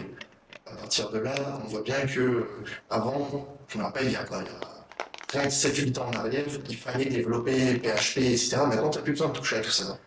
Donc, pour les sites, entre guillemets, très faciles à réaliser, l'intelligence artificielle, elle, va- remplacer les développeurs. Pas maintenant, mais ça va arriver, c'est indéniable. Surtout si elle continue d'évoluer à la vitesse avec laquelle elle évolue. On voit l'évolution de Midjourney euh, qui est stratosphérique. Après, pour les projets plus complexes, comme une application web où il y a des besoins vraiment extrêmement spécifiques, ça m'étonnerait. Par exemple, et là je peux te donner un exemple tout bête, il y a quelques jours, je m'ennuyais. Je me suis dit, bah tiens, je vais aller sur ChatGPT et je lui demander de me créer un, logiciel de gestion de fusée, de lanceur spatial, tout simplement, en prenant en compte euh, la gravité, euh, les traînées, etc. Tout, en fait, absolument tout. J'ai demandé tous les paramètres à prendre en compte pour un lancement de fusée. Et ensuite, à partir de ces paramètres, je lui ai dit, crée-moi un logiciel de lancement de fusée, mais uniquement en HTML, CSS et JavaScript. Pas de framework, rien. Et ben, en réalité, il a réussi à me faire un truc plutôt propre. On voit la fusée décoller, au fur et à mesure se mettre à l'horizontale pour se mettre en orbite, etc. Vraiment, ça, c'était super bien fait, tous les paramètres qui s'actualisaient en direct, etc. Mais ça reste quand même, j'ai dû passer du temps, corriger le truc et tout. C'est, on est loin de- d'être remplacé par. Tu as euh, utilisé tes compétences de développeur pour faire ça ou tu étais en mode euh, je suis un newbie et je comprends rien au code, tu fais que du copier-coller? Ah non, j'ai fait vraiment euh, copier-coller de ChatGPT, mais vu que c'était que du HTML, CSS, JavaScript, ce que je maîtrise quand même euh, très bien, j'ai pu corriger les bugs, etc. Donc Ah, au final, t'as corrigé les bugs. j'ai corrigé les bugs à la main, et au final, j'avais une fusée qui décollait, se mettait à l'horizontale en orbite autour d'une planète, et ça marchait super bien. En prenant en compte des paramètres comme le vent, la température, la pression, etc., hein, qui, qui étaient simulés. Donc ça marchait super bien, mais de là à remplacer des développeurs, par exemple, pour des lancements de fusée, je suis désolé, mais on en est à- une éternité aussi. C'est Mais ce qui est intéressant dans ce que tu dis, c'est que tu as corrigé l'IA. La, la question, c'est est-ce que combien de temps ça t'aurait pris si chaque erreur, tu étais un gars qui comprend rien au JavaScript et chaque problème, tu devais lui expliquer, attendre la correction, expliquer, attendre la correction, expliquer, attendre la correction. Au Non, bout d'un je moment, tu satures son c'est- contexte et elle comprend plus rien. C'est le problème aussi. Voilà, a- c'est ce que c'est c'est ce que je veux dire. Je pense qu'à bout d'un moment, l'IA tournerait en rond. Euh, parce que même il y a des moments où il y avait des problèmes que je comprenais pas. Je lui demandais de corriger, je lui disais, mais non, voilà, il se passe ça, moi je veux ça. Et elle me redonnait un code, et ce code, il refaisait la même chose qu'avant. Vraiment aucun changement. Ça, ça Et arrive donc à partir de là, j'ai trouvé les limites de ChatGPT en fait. Et donc c'est pour ça que je dis pour des sites vitrines très basiques, comment faire un slider? ChatGPT va te donner le code pour un slider qui va marcher, qui va être fonctionnel. Maintenant, comment faire une fusée qui décolle, qui se met en orbite, en prenant en compte la pression atmosphérique, la température, la pluie, le vent, etc. On n'en est pas là, tu vois. Donc pour moi, c'est oui, l'intelligence artificielle pourrait nous remplacer dans, dans le futur, mais pas dans un futur proche, c'est-à-dire pas avant 5, 8 ans, voire 10 ans. On a le temps avant d'être remplacé. Et de toute façon, il faudra toujours des développeurs IA pour faire l'IA. Donc euh, la machine ne dépassera pas euh, l'humain, je pense pas. Alors, euh, je, suis, je te rejoins assez sur ton avis. Et moi, j'ai vraiment, en tant que créateur de contenu, du coup, je, te dis, j'ai lu des articles, donc j'en ai lu des dizaines et des dizaines, des ultra alarmistes, des développeurs vraiment en train vraiment de sonner la sonnette d'alarme, d'autres plus positifs, etc. Moi, il y a un équilibre que je trouve assez intéressant. C'est déjà, pour tous les gens qui veulent se lancer aujourd'hui, en 2023, euh, lancez-vous. Ça sert à rien d'attendre, ça sert à rien de penser. Si tu penses, peut-être dans 8 ans, il y aura une guerre en France et tu seras soldat à l'armée pour te battre. Peut-être dans 8 ans, il y aura. Ouais, enfin, penser aussi long terme, au bout d'un moment, ça sert à rien. En ce moment, aujourd'hui, en 2023, tu peux te faire de l'argent en tant que développeur. Tu peux trouver une entreprise. Tu peux devenir freelance. Tu peux créer du contenu. Tu peux. Ils, sont là, les développeurs, c'est un marché. Si tu regardes les vues sur YouTube des vidéos des développeurs en général, il y a de plus en plus de gens qui s'intéressent au développement. Donc, actuellement, c'est un truc intéressant. Le marché des développeurs, il est immense. Il y a certes une, petite baisse, principalement à cause des crises actuelles, mais c'est pas à cause des IA du tout. hein. Ça n'a aucun rapport. C'est plus la, Non, non, la ça n'a crise actuelle qui pose problème. Après, peut-être que, comme il a dit, dans 10 ans, dans 7 ans, il y aura des problèmes. Mais toi, en ce moment, tu veux trouver un travail maintenant. Et ça c'est un point important, je trouve, si tu arrives à devenir un bon développeur, c'est que tu vas atteindre une certaine logique dans ton cerveau. Et moi, je le remarque avec toutes les personnes qui font du code à un certain niveau, c'est qu'ils ont une logique et cette logique-là, elle ne se perd pas pour faire plein de choses, pour gérer des projets, pour toute une philosophie. Je trouve le code, ça t'apporte beaucoup de rigidité dans la vie qui est super intéressant. Donc, pour toutes les personnes qui veulent apprendre à coder en 2023, oui, faites-le. Il y a le marché, ils sont là. Après, si c'est pas ta passion, euh, si tu t'en fous, si euh, c'est juste euh, pour faire de l'argent, bah, justement, pendant 7 à 10 ans, si tu veux mettre ta famille à l'abri pendant 40 ans, bah là, essaie de trouver un travail ultra safe, genre éboueur, il y en aura toujours besoin, je sais pas. Bien sûr, non mais je te rejoins carrément là-dessus. Et en fait, ça revient à ce que je disais. Si on regarde dans le futur et qu'on se dit, oh, mais le métier va disparaître et tout, tu te lanceras jamais. Et c'est exactement, voilà, quand avant, les développeurs, euh, je veux dire les indépendants, ils faisaient des sites vitrines. Il y a eu l'arrivée de WordPress, on s'est dit, oh, c'est le métier, il est mort. Ensuite, il y a eu, le métier n'est pas mort. Ensuite, il y a eu le no-code. Et là, on s'est dit, ah bah là, c'est le métier, il est mort. Non, il est toujours pas mort. Et maintenant, il y a l'IA, et là, on dit, oh, le métier, il est mort. Non, mais un peu, on a compris. le métier, il n'est pas mort, il va rester. En combien de temps On ne peut pas le dire. C'est En réalité, le métier est quand même assez récent. Euh, la demande est récente. Donc on n'a pas de retour euh, super lointain sur tout ça. C'est pas comme le coiffeur ou quoi qui était déjà là euh, à la préhistoire. Mais, euh, mais, il y aura toujours de la demande. Lancez-vous, n'ayez pas peur de vous lancer. Vraiment, c'est foncez. Après, moi, du coup, ma deuxième théorie par rapport au remplacement, et que j'ai pas mal lu et que j'adhère, et c'est ce que tu as commencé par parler de ça, c'est le concept que j'aime bien, c'est l'ubérisation du métier de développeur. Euh, c'est dans le terme. À l'époque, il y avait des chauffeurs de taxi. Pour devenir chauffeur de taxi, c'était compliqué. Il fallait faire des études, apprendre toutes les rues de Paris, par exemple, connaître toutes les adresses, tout ça dans ta tête de mémoire et pouvoir faire tout le chemin par cœur. Ensuite, il y a eu les GPS et Uber. Donc maintenant, n'importe qui qui avait son permis de conduire, ce qui devient entre faire des études, apprendre toutes les rues de Paris et avoir juste son permis de conduire, il y a un gap. Et n'importe qui pouvait devenir Uber et chauffeur taxi. Bah, évidemment, ça a fait chuter les prix.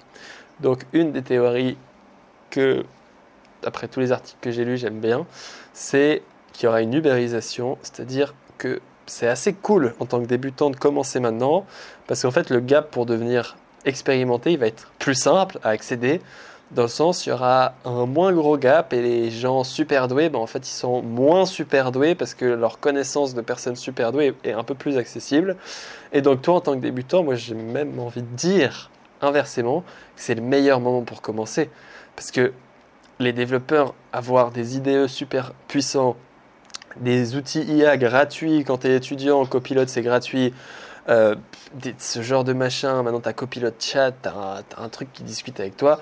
Moi, je pense quand j'ai commencé, j'en aurais rêvé. J'arrive même pas à m'imaginer comment j'aurais été quand j'ai commencé. Maintenant, j'ai une vue euh, de quelqu'un avec plus d'expérience. Mais euh, clairement, c'est un super moment pour commencer. Après, le seul risque, c'est que dans les années à venir, on voit une baisse de salaire pour les développeurs, principalement parce que, et ça c'est déjà depuis qu'il y a les bootcamps et depuis que Pôle emploi, peu importe ce que tu veux faire, te dit, tu veux pas devenir développeur front-end plutôt? Et eh bah, ben, il y aura de plus en plus de développeurs, la compétence aura un peu moins de valeur, les salaires vont baisser. Mais ce que j'aime avec le métier de développeur, et c'est pour ça que j'ai fait ce podcast, et c'est pour ça que j'interviewe euh, Noé aujourd'hui, c'est parce que c'est pas juste travailler en entreprise. Les, possibilités sont infinies. Internet, c'est l'endroit le plus important actuellement. Et en tant que développeur, tu es maître d'Internet, tu es maître de, tout ça. Donc euh, voilà. Je pense qu'on est d'accord. On est complètement d'accord là-dessus. Bah, c'était un plaisir. C'était un sujet intéressant et je suis très content que tu l'aies choisi. Le deuxième, et le deuxième point, tu as dit le 4, et la phrase, c'est Il n'y a pas besoin d'école, d'études, de diplôme pour réussir. Alors, il n'y a pas besoin d'études pour réussir, de diplôme ou quoi. Ok. Encore une fois, ça va être nuancé ma réponse, mais oui, il n'y a pas besoin d'études et de diplômes pour réussir. Euh, je prétends pas euh, avoir réussi, mais je m'en suis sorti, on va dire, très bien, mieux que la plupart des gens qui arrêtent l'école. Euh, je pense que toi aussi, de ton côté, tu t'en es sorti largement mieux que la plupart de ceux qui arrêtent l'école. Mais les diplômes, on va pas se mentir, ça aide énormément. Ça ouvre des possibilités sans avoir à, se, à trop se fouler. Parce que quand on arrête l'école et tout, il faut se sortir les doigts, c'est ensuite être autodidacte, euh, foncer, c'est faire des sacrifices, c'est faire 80 heures, 80 heures semaine et tout. Euh, quand tu as des diplômes, tu pas besoin de tout ça. Tu suis ta voie, tu as une voie toute tracée, c'est plus simple. Mais il n'y a pas. Voilà, c'est oui et non. C'est oui, tu peux réussir, mais ça sera moins facile que si tu as des diplômes. On est d'accord, ouais. Il n'y a pas besoin d'école. L'école, ça t'offre la, la structure, ça dépend les, les profils exactement. C'est il y a beaucoup de gens qui se complaient dans, dans ce truc. Après, moi j'ai envie de dire, il n'y a pas besoin d'école pour réussir. Oui, il n'y a pas besoin. Après, est-ce que tu n'as pas besoin d'école pour réussir? Ça, c'est une autre question. c'est différent. Chaque personne est super différent. Et moi, pour arriver à l'étape où je suis actuellement, je travaille plus que tous mes potes. Euh, je fais beaucoup plus de choses, je suis beaucoup plus à fond dans mes projets. Et moi, je sacrifie une partie de, de, ma, de ma, vie pour ça. Et, en fait, je ne sacrifie pas parce que pour moi, c'est ce qui me rend le plus heureux. Mais si ce qui te rend le plus heureux, c'est pas bosser comme un dingue, eh ben, les diplômes, c'est un sacré avantage. Et là, on est d'accord. Ouais, on est clairement d'accord. Et ben, en fait, je vais prendre l'exemple. Mon exemple est celui de ma compagne. Moi, mon exemple, c'est, ben, voilà, je bosse, euh, en ce moment, je dois bosser une cinquantaine d'heures par semaine euh, sur mes projets, sur le freelance, etc. Euh, et ça me va très bien parce que j'adore ça, c'est ma passion et, je kiffe. Ma compagne, quant à elle, elle est en CDI, 35 heures, elle a fait ses études. Donc, ça va, mais elle se verrait pas être entrepreneuse ou quoi parce que justement, c'est trop de stress et tout.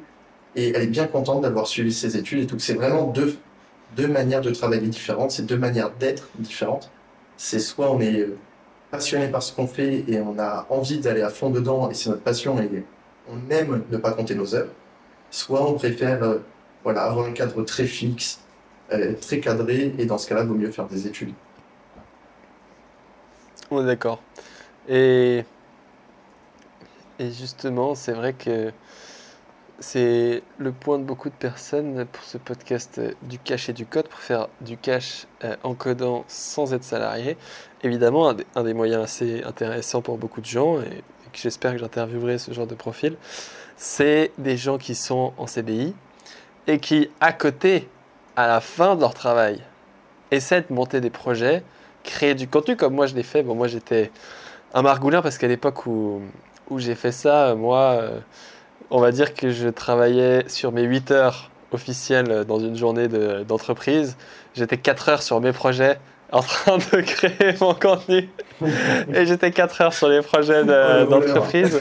Donc c'est aussi pour ça que je suis, parti. Je me sentais plus à l'aise, évidemment, euh, quand tu es dans cette posture-là. Mais il voulait quand même que je reste, donc c'était paradoxal. Mais, mais donc c'est assez compliqué.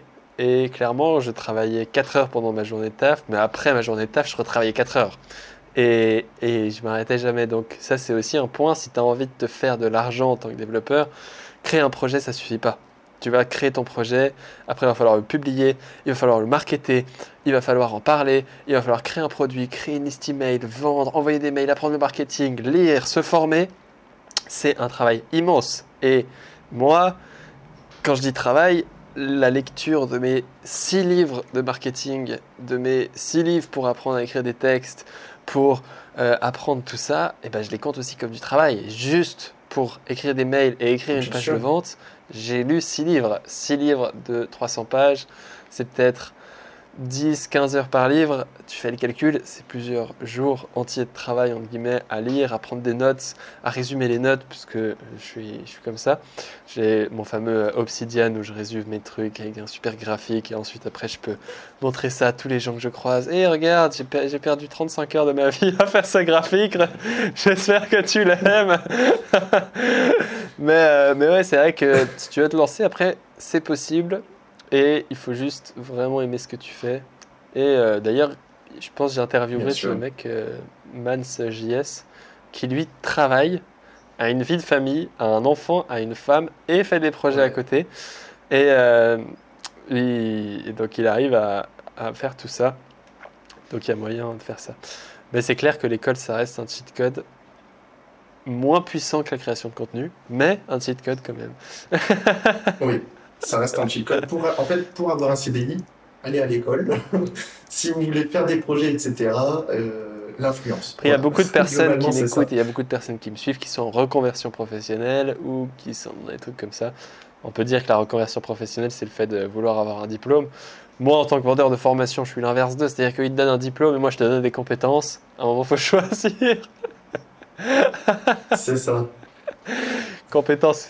Non, mais en vérité, euh, je te rejoins énormément sur tout ça. Et, et tu vois, par exemple, euh, Matt.js, c'est quelqu'un que je, que je connais très peu. Hein, je lui ai jamais parlé ou quoi. Je l'ai vu passer sur Twitter quelques fois. Mais c'est quelqu'un que je respecte à fond. Parce qu'il a une vie de famille, comme tu as dit, il a un travail. Et à côté de ça, il fait des projets, euh, des side projects. Qui, il va au bout des choses, il fait le marketing, il fait tout. C'est quelqu'un que je respecte à fond parce que ça, je sais pas s'il il a du temps libre dans sa vie. Ouais. Mais euh, pour tout gérer à la fois, soit il optimise à fond son travail et il a tout mon respect, soit il optimise pas et il y passe toutes ses journées, etc. Et il sort jamais du boulot et il a tout mon respect. Dans tous les cas, ouais. Dans tous les cas, il a tout mon Ouais, respect. je l'interviewerai. ouais, c'est incroyable. J'espère que son projet, il fera de l'argent, avocat de gros, là. Bien, moi, je pourrais l'interviewer.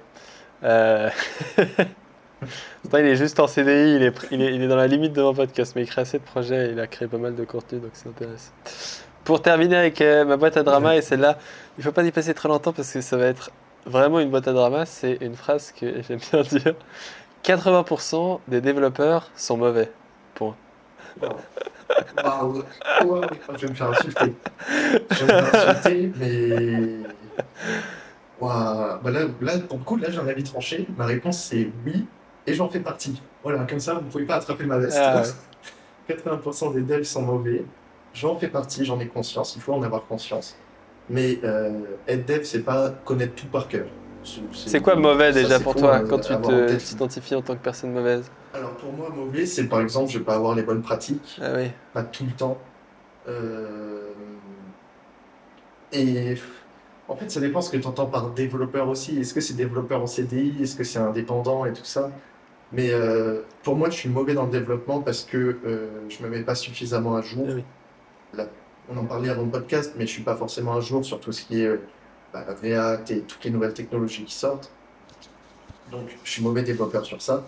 Je suis mauvais développeur aussi dans le sens où, voilà, comme je t'ai dit, j'ai pas les bonnes pratiques tout le temps. Euh, après, je suis bon développeur dans le sens où je communique avec les équipes, euh, tout ça. Mais 80% des développeurs, il faut le dire aujourd'hui, ne sont pas bons, ne sont pas à jour, ne se mettent pas à jour, n'ont pas les bonnes pratiques ou ne communiquent pas bien. C'est un fait. Et c'est pour ça qu'on fait, euh, j'ai plus le terme technique, mais Les euh, tests techniques? quand tu passes, euh, euh, non pas forcément, mais quand tu es en entreprise et qu'il faut se mettre à jour. Ah, la Je veille sais plus c'est technique. comment le nom que ça. La veille technique, merci. C'est pour ça qu'on fait de la veille technique, mais au-delà de ça, moi par exemple dans, dans ma société pour Spree, euh, ce qu'on fait c'est que de temps en temps, une fois par semaine, on se fait une réunion qui dure une heure avec tout le monde, designers, développeurs, etc., pour parler de l'ambiance de travail. Pas forcément des compétences techniques ou quoi, mais de l'ambiance parce que la communication c'est ultra important et la majorité des devs n'ont pas de bonne communication, ce qui crée des conflits entre designers, développeurs, etc.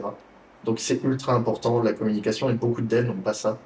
Et c'est pour ça que pour moi, 80% des devs ne sont pas bons dans leur métier.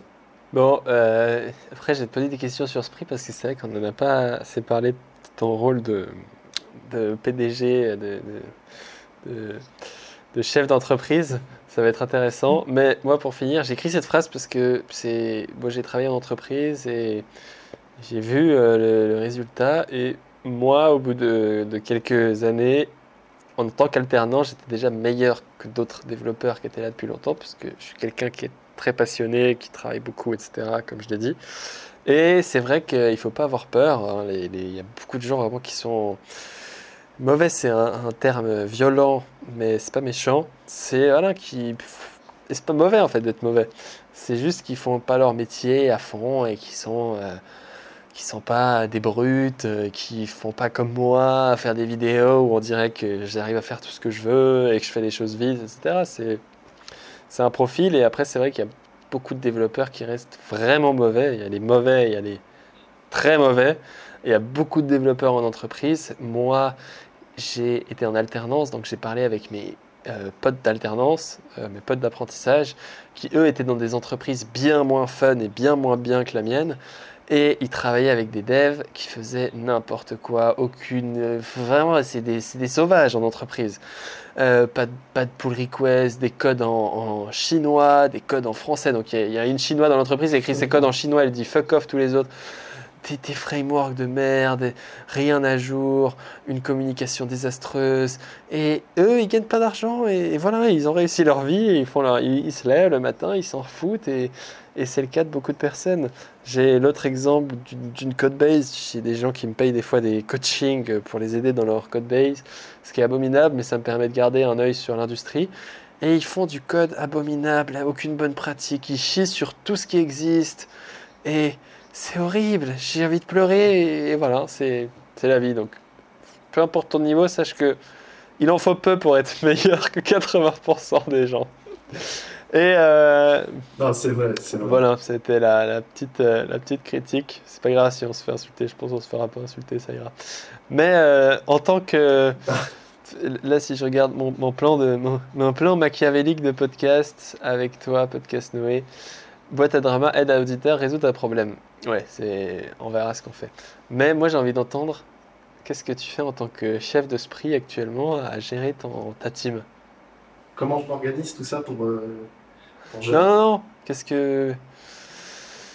On va dire concrètement, la question c'est qu'est-ce que tu fais? Ok. Alors, qu'est-ce que je fais? Euh, J'allais dire une connerie pour euh, faire réagir, mais non. J'allais dire je fais rien, je suis le patron. Mais Ça, c'est je- bien. je travaille. euh, alors, globalement, au sein d'Esprit, déjà, ce que je fais, c'est que je gère toute la partie paperasse qui me prend un temps fou. Je gère les investisseurs, je gère. euh, là, ouais, on va participer à un concours, je gère toute, la paperasse pour le concours, c'est horrible. Euh, mais il faut apprendre, il faut sortir de sa zone de confort. Sinon, au sein même des équipes, euh, j'ai un gros soutien, c'est Michael, euh, petite dédicace, Michael qui est le Head of Design de chez Spree, donc c'est la personne qui gère toute la partie design, euh, qui lui m'aide énormément, il me soutient énormément de travail, dans le sens où quand les développeurs ont une question ou quoi, c'est souvent Michael qui y répond, parce que souvent leurs questions ont en rapport avec le design. Mais donc, mon rôle principal, je dirais, au sein de Spree, c'est gérer la paperasse, gérer tout l'envers du décor de la société. Et mon deuxième rôle, c'est de gérer l'ambiance entre les équipes et gérer les équipes, les recrutements, etc. Euh, et on n'en a pas parlé, mais au sein d'Esprit, moi j'ai une manière de travailler qui n'est pas forcément la- les plus légales. mais c'est-à-dire que euh, contrat en, en 35 heures ou en 39 heures suivant le profil, mais je leur impose pas d'horaire de travail. Donc dans leur contrat, ils ont des horaires de travail, mais on ne les respecte pas. Pour moi, ils travaillent quand ils veulent, de la manière qu'ils veulent. Du moment que les objectifs sont remplis, ça me va. Et donc après, Ça marche? ça marche. C'est basé sur la confiance, hein, énormément. C'est une petite équipe. Alors on est 6. Donc c'est une petite équipe. Mais on est Ça basé marche sur... à moins. Ah bah, on serait 200, ça Quand t'es trop, ça marche plus. Voilà, quand on est trop, ça marche pas. Mais à 6, c'est quelque chose qui fonctionne très bien. Ils travaillent quand ils veulent, d'où ils veulent. Je m'en fiche. Et de la manière qu'ils veulent. Du moment que les objectifs sont remplis, c'est bon.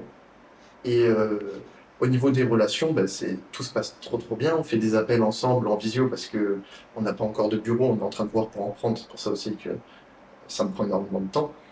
Mais euh, en visio, on se fait des appels. Tout se passe trop bien. Et comme je te l'ai dit un peu plus tôt dans le podcast, on prend de temps en temps une heure par semaine pour parler de l'ambiance de Oui. travail.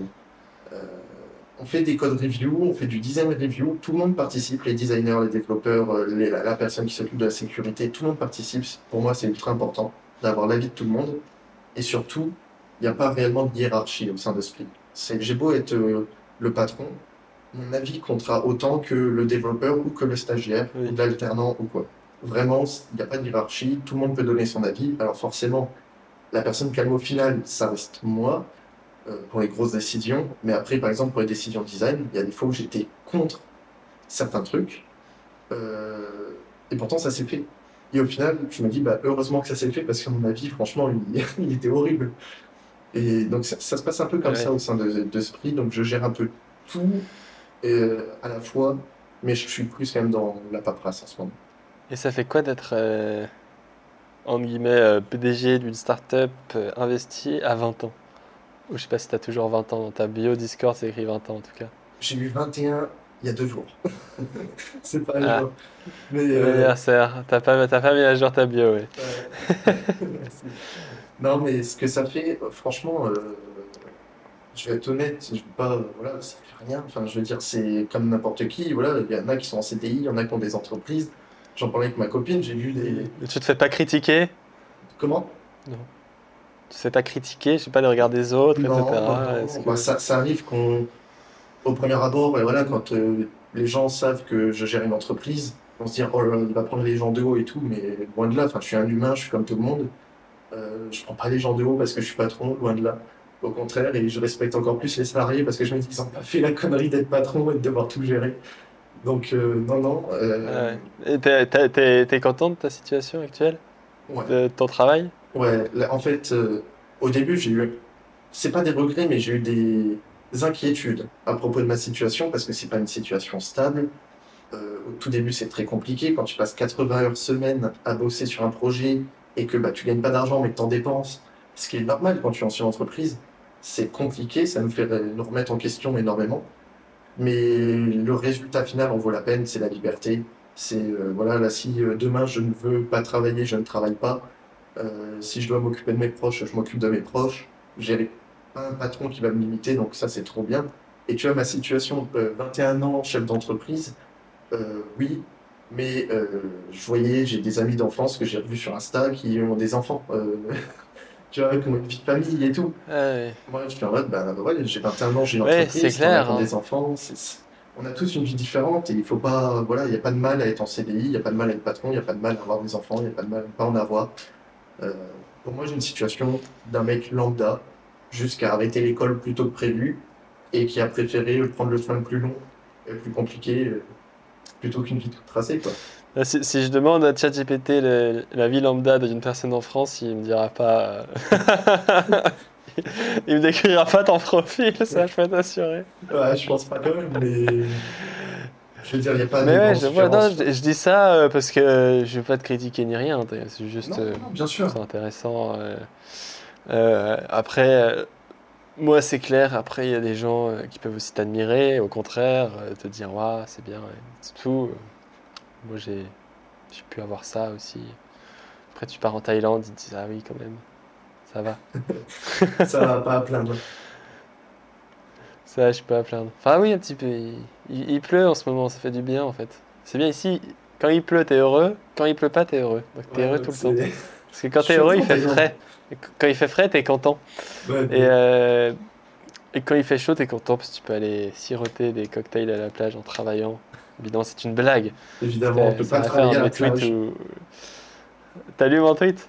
Euh, non, même pas, Alors. mais je, vois beaucoup passer le truc du euh, quand t'es freelance, tu peux travailler n'importe où à la plage, etc.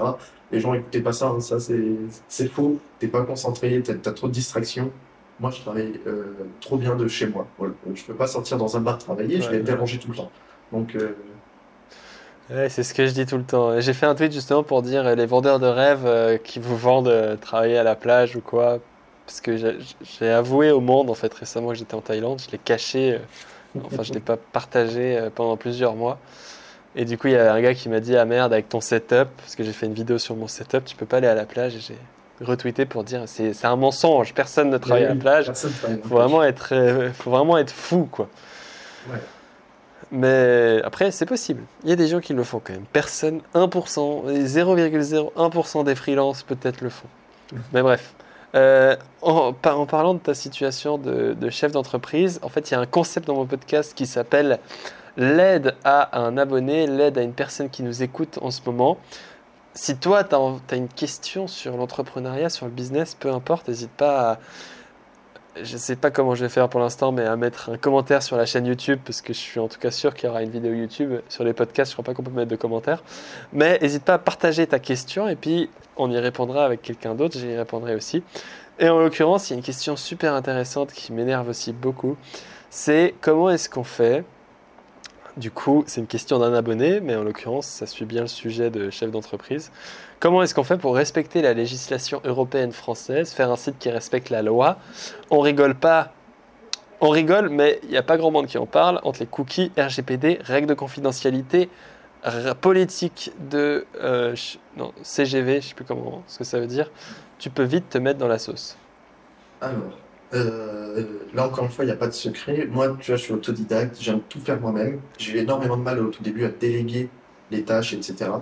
Euh, mais pour ce qui concerne la, la législation, il n'y a pas de secret. Il faut aller voir euh, un juriste. J'en parlais avec une amie qui est juriste, où jusqu'à encore il y a quoi, une semaine, je pensais que la loi européenne surpassait la loi française. Parce que c'est ce qu'on m'avait déjà dit à l'école une fois et tout. Et en fait, c'est complètement faux. La loi européenne ne surpasse pas forcément la loi française. Ça dépend. Ça dépend de la manière dont c'est écrit, ça dépend de plein de choses. Et pour tout ce qui est législation, il faut pas l'oublier, on a beau être chef d'entreprise, on a beau être développeur, on a beau être tout ce qu'on veut. Tant qu'on n'a pas une formation de juriste, tant qu'on n'est pas à jour, il n'y a pas de secret, c'est pas à nous de gérer le RGPD, il faut déléguer cette tâche. Euh, alors après, on peut euh, faire un site, euh, une landing page qui respecte le, RGPD, les cookies, etc. Mais par exemple, dernièrement, j'ai appris que c'est Google Analytics ou quelque chose comme ça qui est devenu interdit en France parce que ça respectait pas le RGPD. Mais c'est encore disponible, on peut encore s'en servir. Et ça, si on n'a pas vu passer l'info, on se fait avoir. Donc euh, c'est ce, que ça en fait la législation, c'est que ça. C'est on interdit des choses, mais on y a un accès libre. Donc euh, il faut Oui. il faut euh, ah, faire appel à un juriste. C'est nécessaire. De tous les cas, parce que dans mon exemple, moi en l'occurrence, c'est une question qui m'intéresse aussi, et c'est plein de problèmes que j'ai avec ça. Bon, moi, j'ai quitté la Suisse, c'est-à-dire que j'ai euh, fait les papiers officiels pour dire je suis plus résident en Suisse, arrêtez de me faire chier pour les impôts, pour tout. Et, euh, du coup, moi, j'ai des sites qui chient sur la RGPD, mais allègrement. Donc, tous mes outils sont pas RGPD. Vercel, mon serveur, il est stocké aux US. Bon, plausible, mon Analytics, j'utilise pas Google Analytics et RGPD, mais Stripe, il y a pas longtemps, c'était pas RGPD, et apparemment, c'était pas RGPD non plus, etc. Et euh, bon, voilà, je sais pas, peut-être un jour, je me ferai tuer, euh, guillotiner. euh. Si j'habitais en France, je pense que je stresserais un peu, mais c'était plus domicilié ni rien. Mais c'est vrai que pour mon, mon travail en ce moment, moi, je suis encore dans une forme juridique floue et c'est un travail qu'il faut que je fasse cette année, euh, d'essayer de structurer tout ça en sachant que j'ai pas envie d'aller en France euh, ni en Suisse pour euh, poser mon, ma, ma société ou quoi que ce soit comme ça. Et c'est assez compliqué. Moi, j'ai un conseil qu'il faut pas écouter, c'est avant de faire de l'argent, RGPD, règles de confidentialité, tout le bullshit. Si vous êtes un solopreneur qui fait un petit site dans votre coin, avant de faire s- s- 1000 euros, tu t'en fous de tout, mais tu t'en fous de tout de chez Ah oui, non, mais bien sûr. Et à partir, quand tu commences à faire de l'argent, si tu es domicilié en France, la France, c'est quand même pas des rigolos euh, là-dessus. Donc il faut vite, mais avant de se faire de l'argent, avant que ton truc il réussisse, concentre-toi sur le faire. Et une fois que ça réussira, bah, en fait, on va dire, ce que j'aime bien dire, c'est un problème cool. quoi. Ah, J'ai fait 1000 euros, merde. Ah, maintenant que je me suis fait de l'argent, il faut que je me mette en loi. Tu vois, c'est-à-dire que c'est un problème qui vient cool et je pense qu'il faut pas non plus euh, péter un faut euh, pas- sur ça. Il faut pas se stresser avec ça, sauf si vous êtes indépendant. Parce que si vous faites un SaaS, là oui, temps que vous faites pas d'argent, etc., honnêtement, euh, personne ne viendra vous embêter.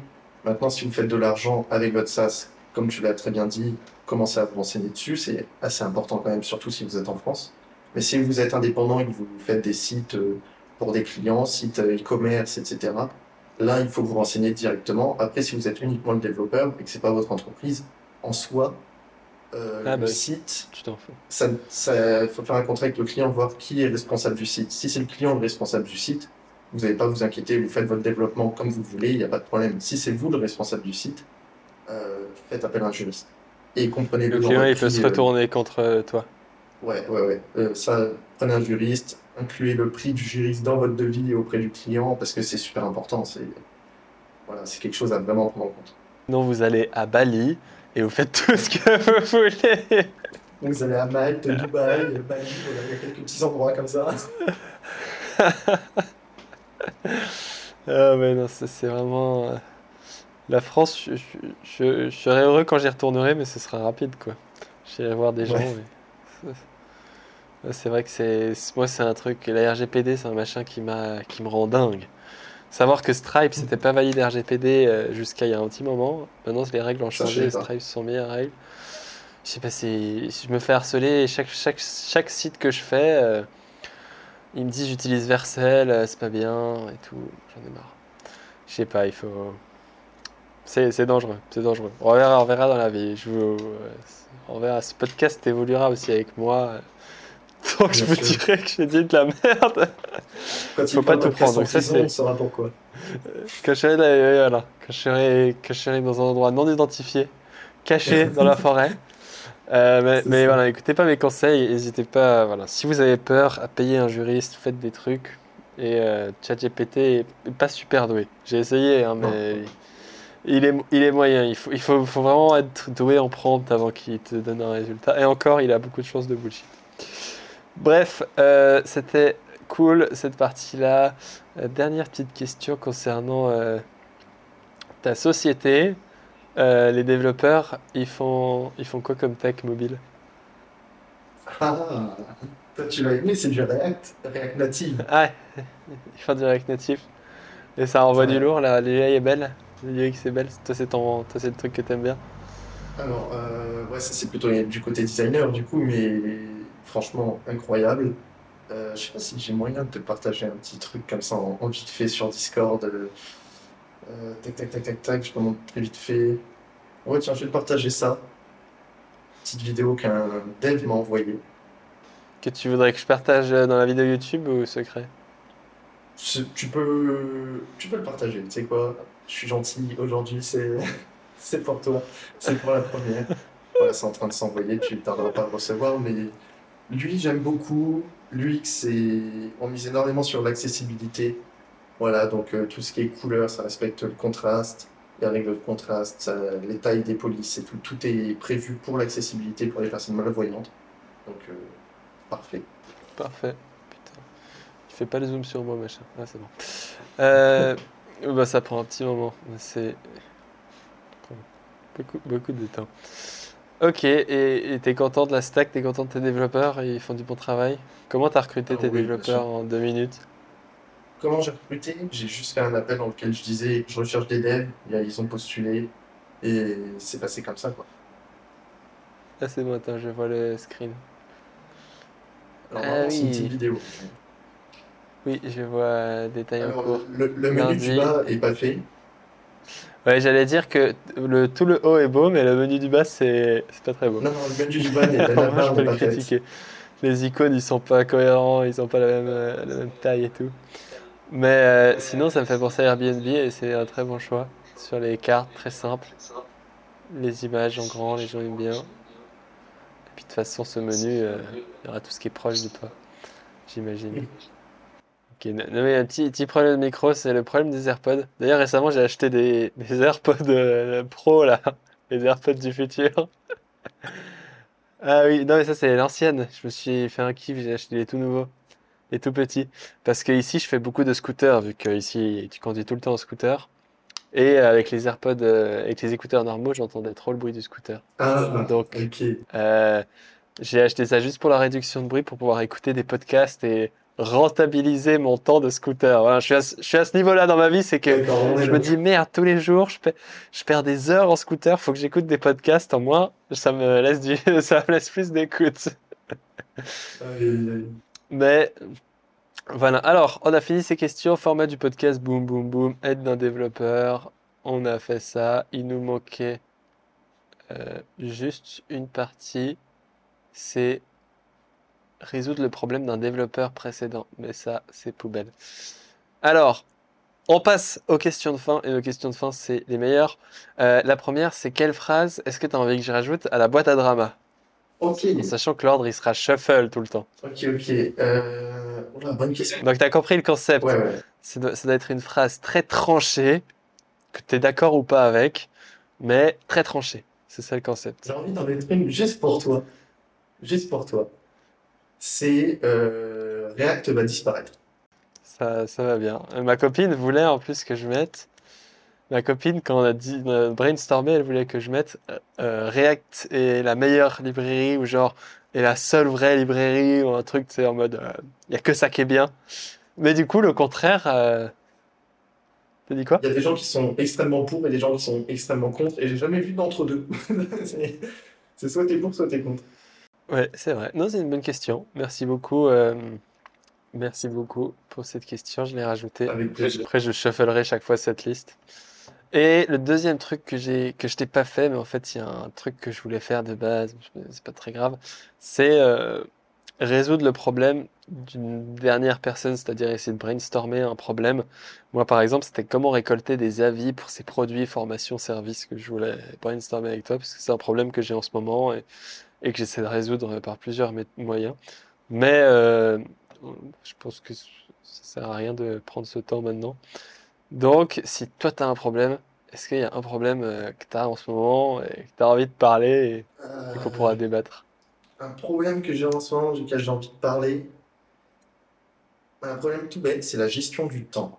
Euh, je suis quelqu'un qui est extrêmement occupé toute la journée, je j'arrête jamais, je, je fais tout le temps plein de trucs, j'ai un gros problème, j'arrive pas à gérer mon temps.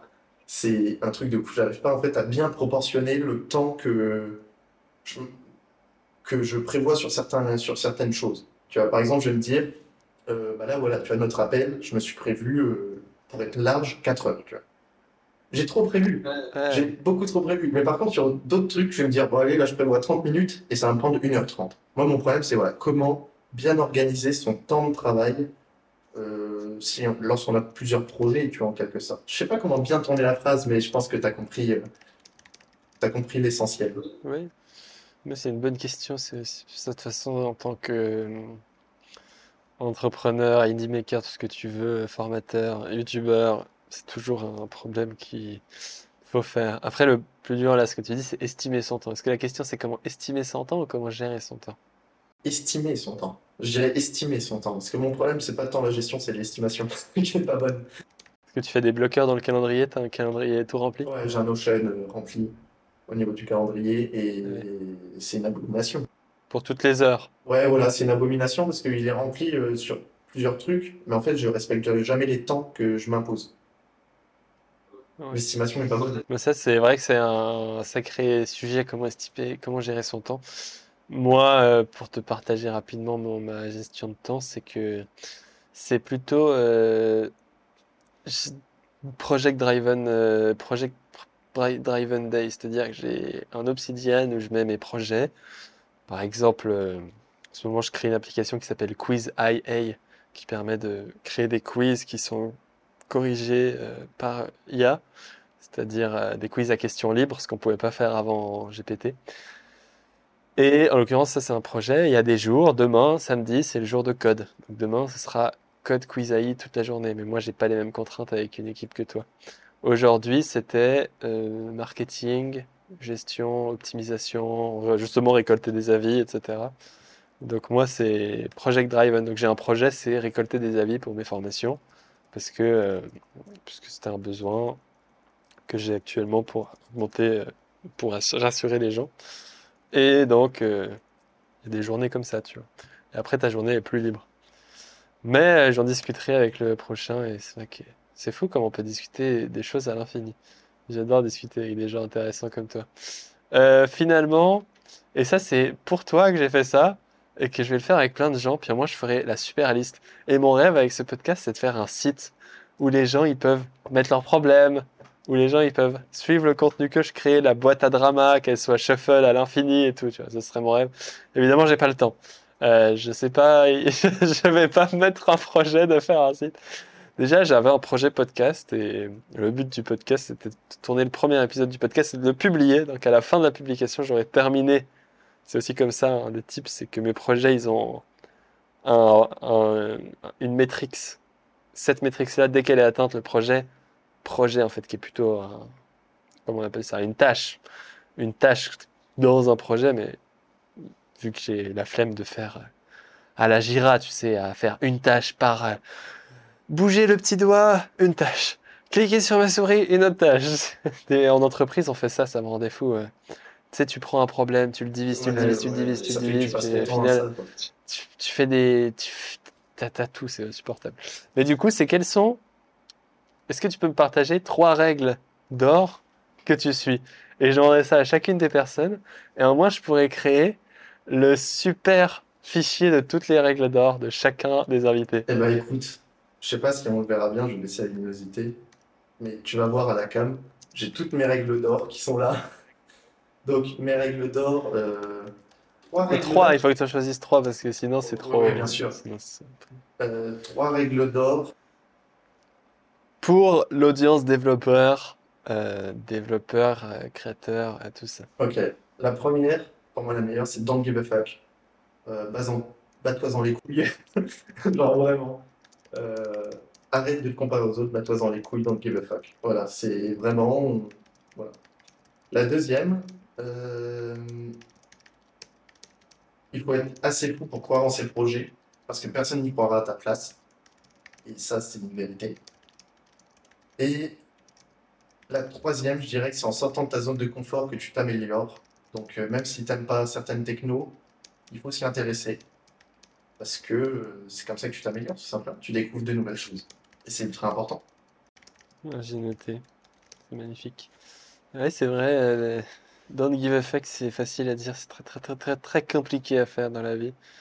Mais euh, bah, ça prouve qu'on a tous les deux réussi. en- Moi aussi, quitter les études, c'était un moyen de dire un commitment.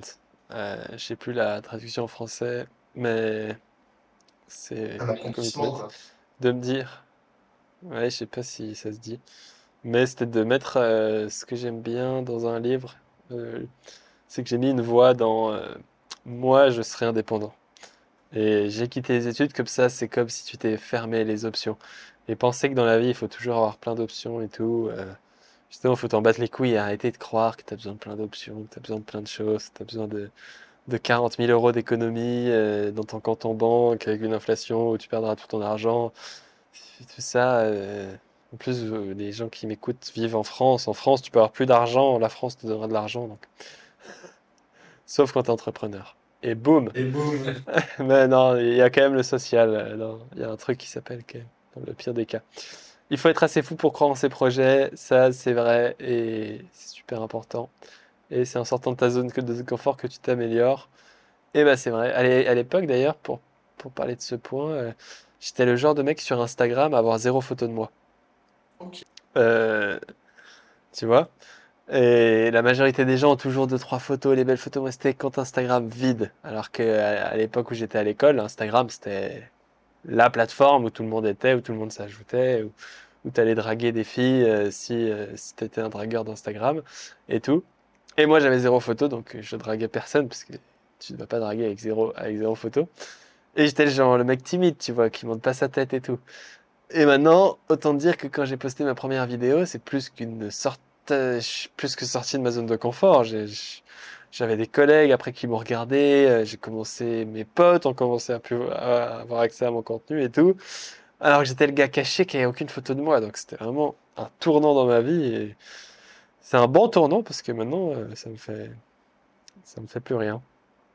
Et euh, c'est un point super important. Bah, c'est exactement ça, tu vois. Il faut sortir de sa zone de confort et c'est comme ça que tu t'améliores, c'est comme ça que tu découvres de nouvelles choses et, et c'est trop bien, quoi. C'est ça la vie. Est-ce que tu as un mot de la fin? Ça va, j'ai.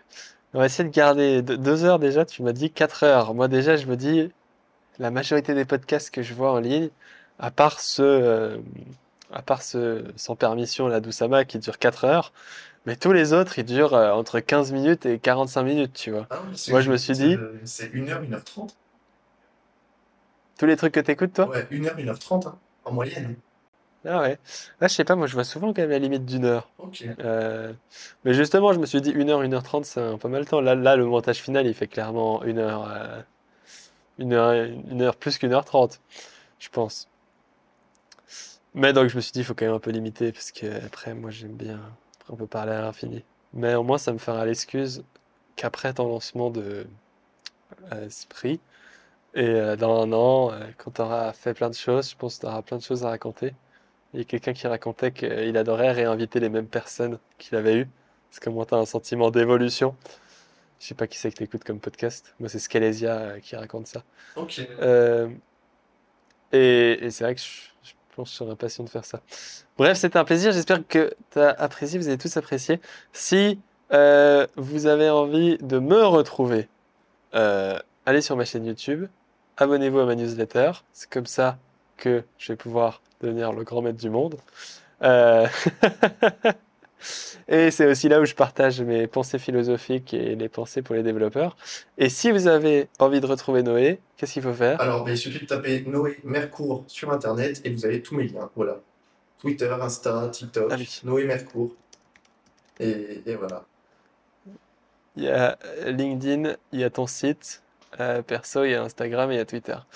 Et euh, Spree, euh, il n'y a pas moyen de s'inscrire à une newsletter pour Non, être informé non, du lancement de moment. Spree, ça sortira très bientôt. Pour le moment, euh, on est encore en phase de développement. Il va y avoir le MVP, tout ça. Mais pour le moment, Spree, introuvable. Il n'y a pas de nom de domaine, vous avez déjà payé le nom de domaine? Ça, faut pas le dire, mais on a, on a déjà tout payé. on a déjà tout payé. Ah, ça va. Parce que j'ai tapé euh, spree.com, spree.io, spree.dev, spree.fr, Non, non, mais euh, j'ai pas trouvé. J'ai testé. c'est normal. C'est normal. C'est caché pour le moment. Projet secret.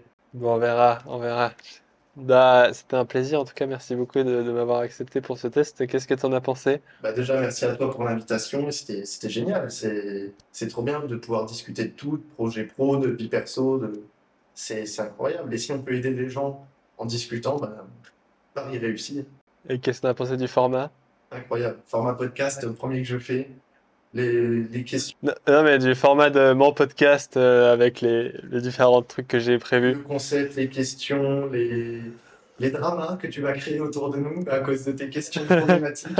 Euh, tout est incroyable. Non, franchement, euh, trop bien, trop trop bien. Merci beaucoup. Bah, c'était un plaisir. Si vous avez envie de suivre ce podcast, je sais pas comment ça marche. Bientôt, je connaîtrai, je connaîtrai comment vendre mon podcast, mais euh, repartagez-le, abonnez-vous sur Apple Music, Apple Podcast Music, tout ça, mettez un like, je sais pas comment ça marche. Voilà, je suis un vieux, je suis déjà un vieux. Allez, mettez, mettez un like. On se retrouve très bientôt pour l'épisode 2. Euh, merci beaucoup à Noé et puis à bientôt. Ciao, ciao. Salut!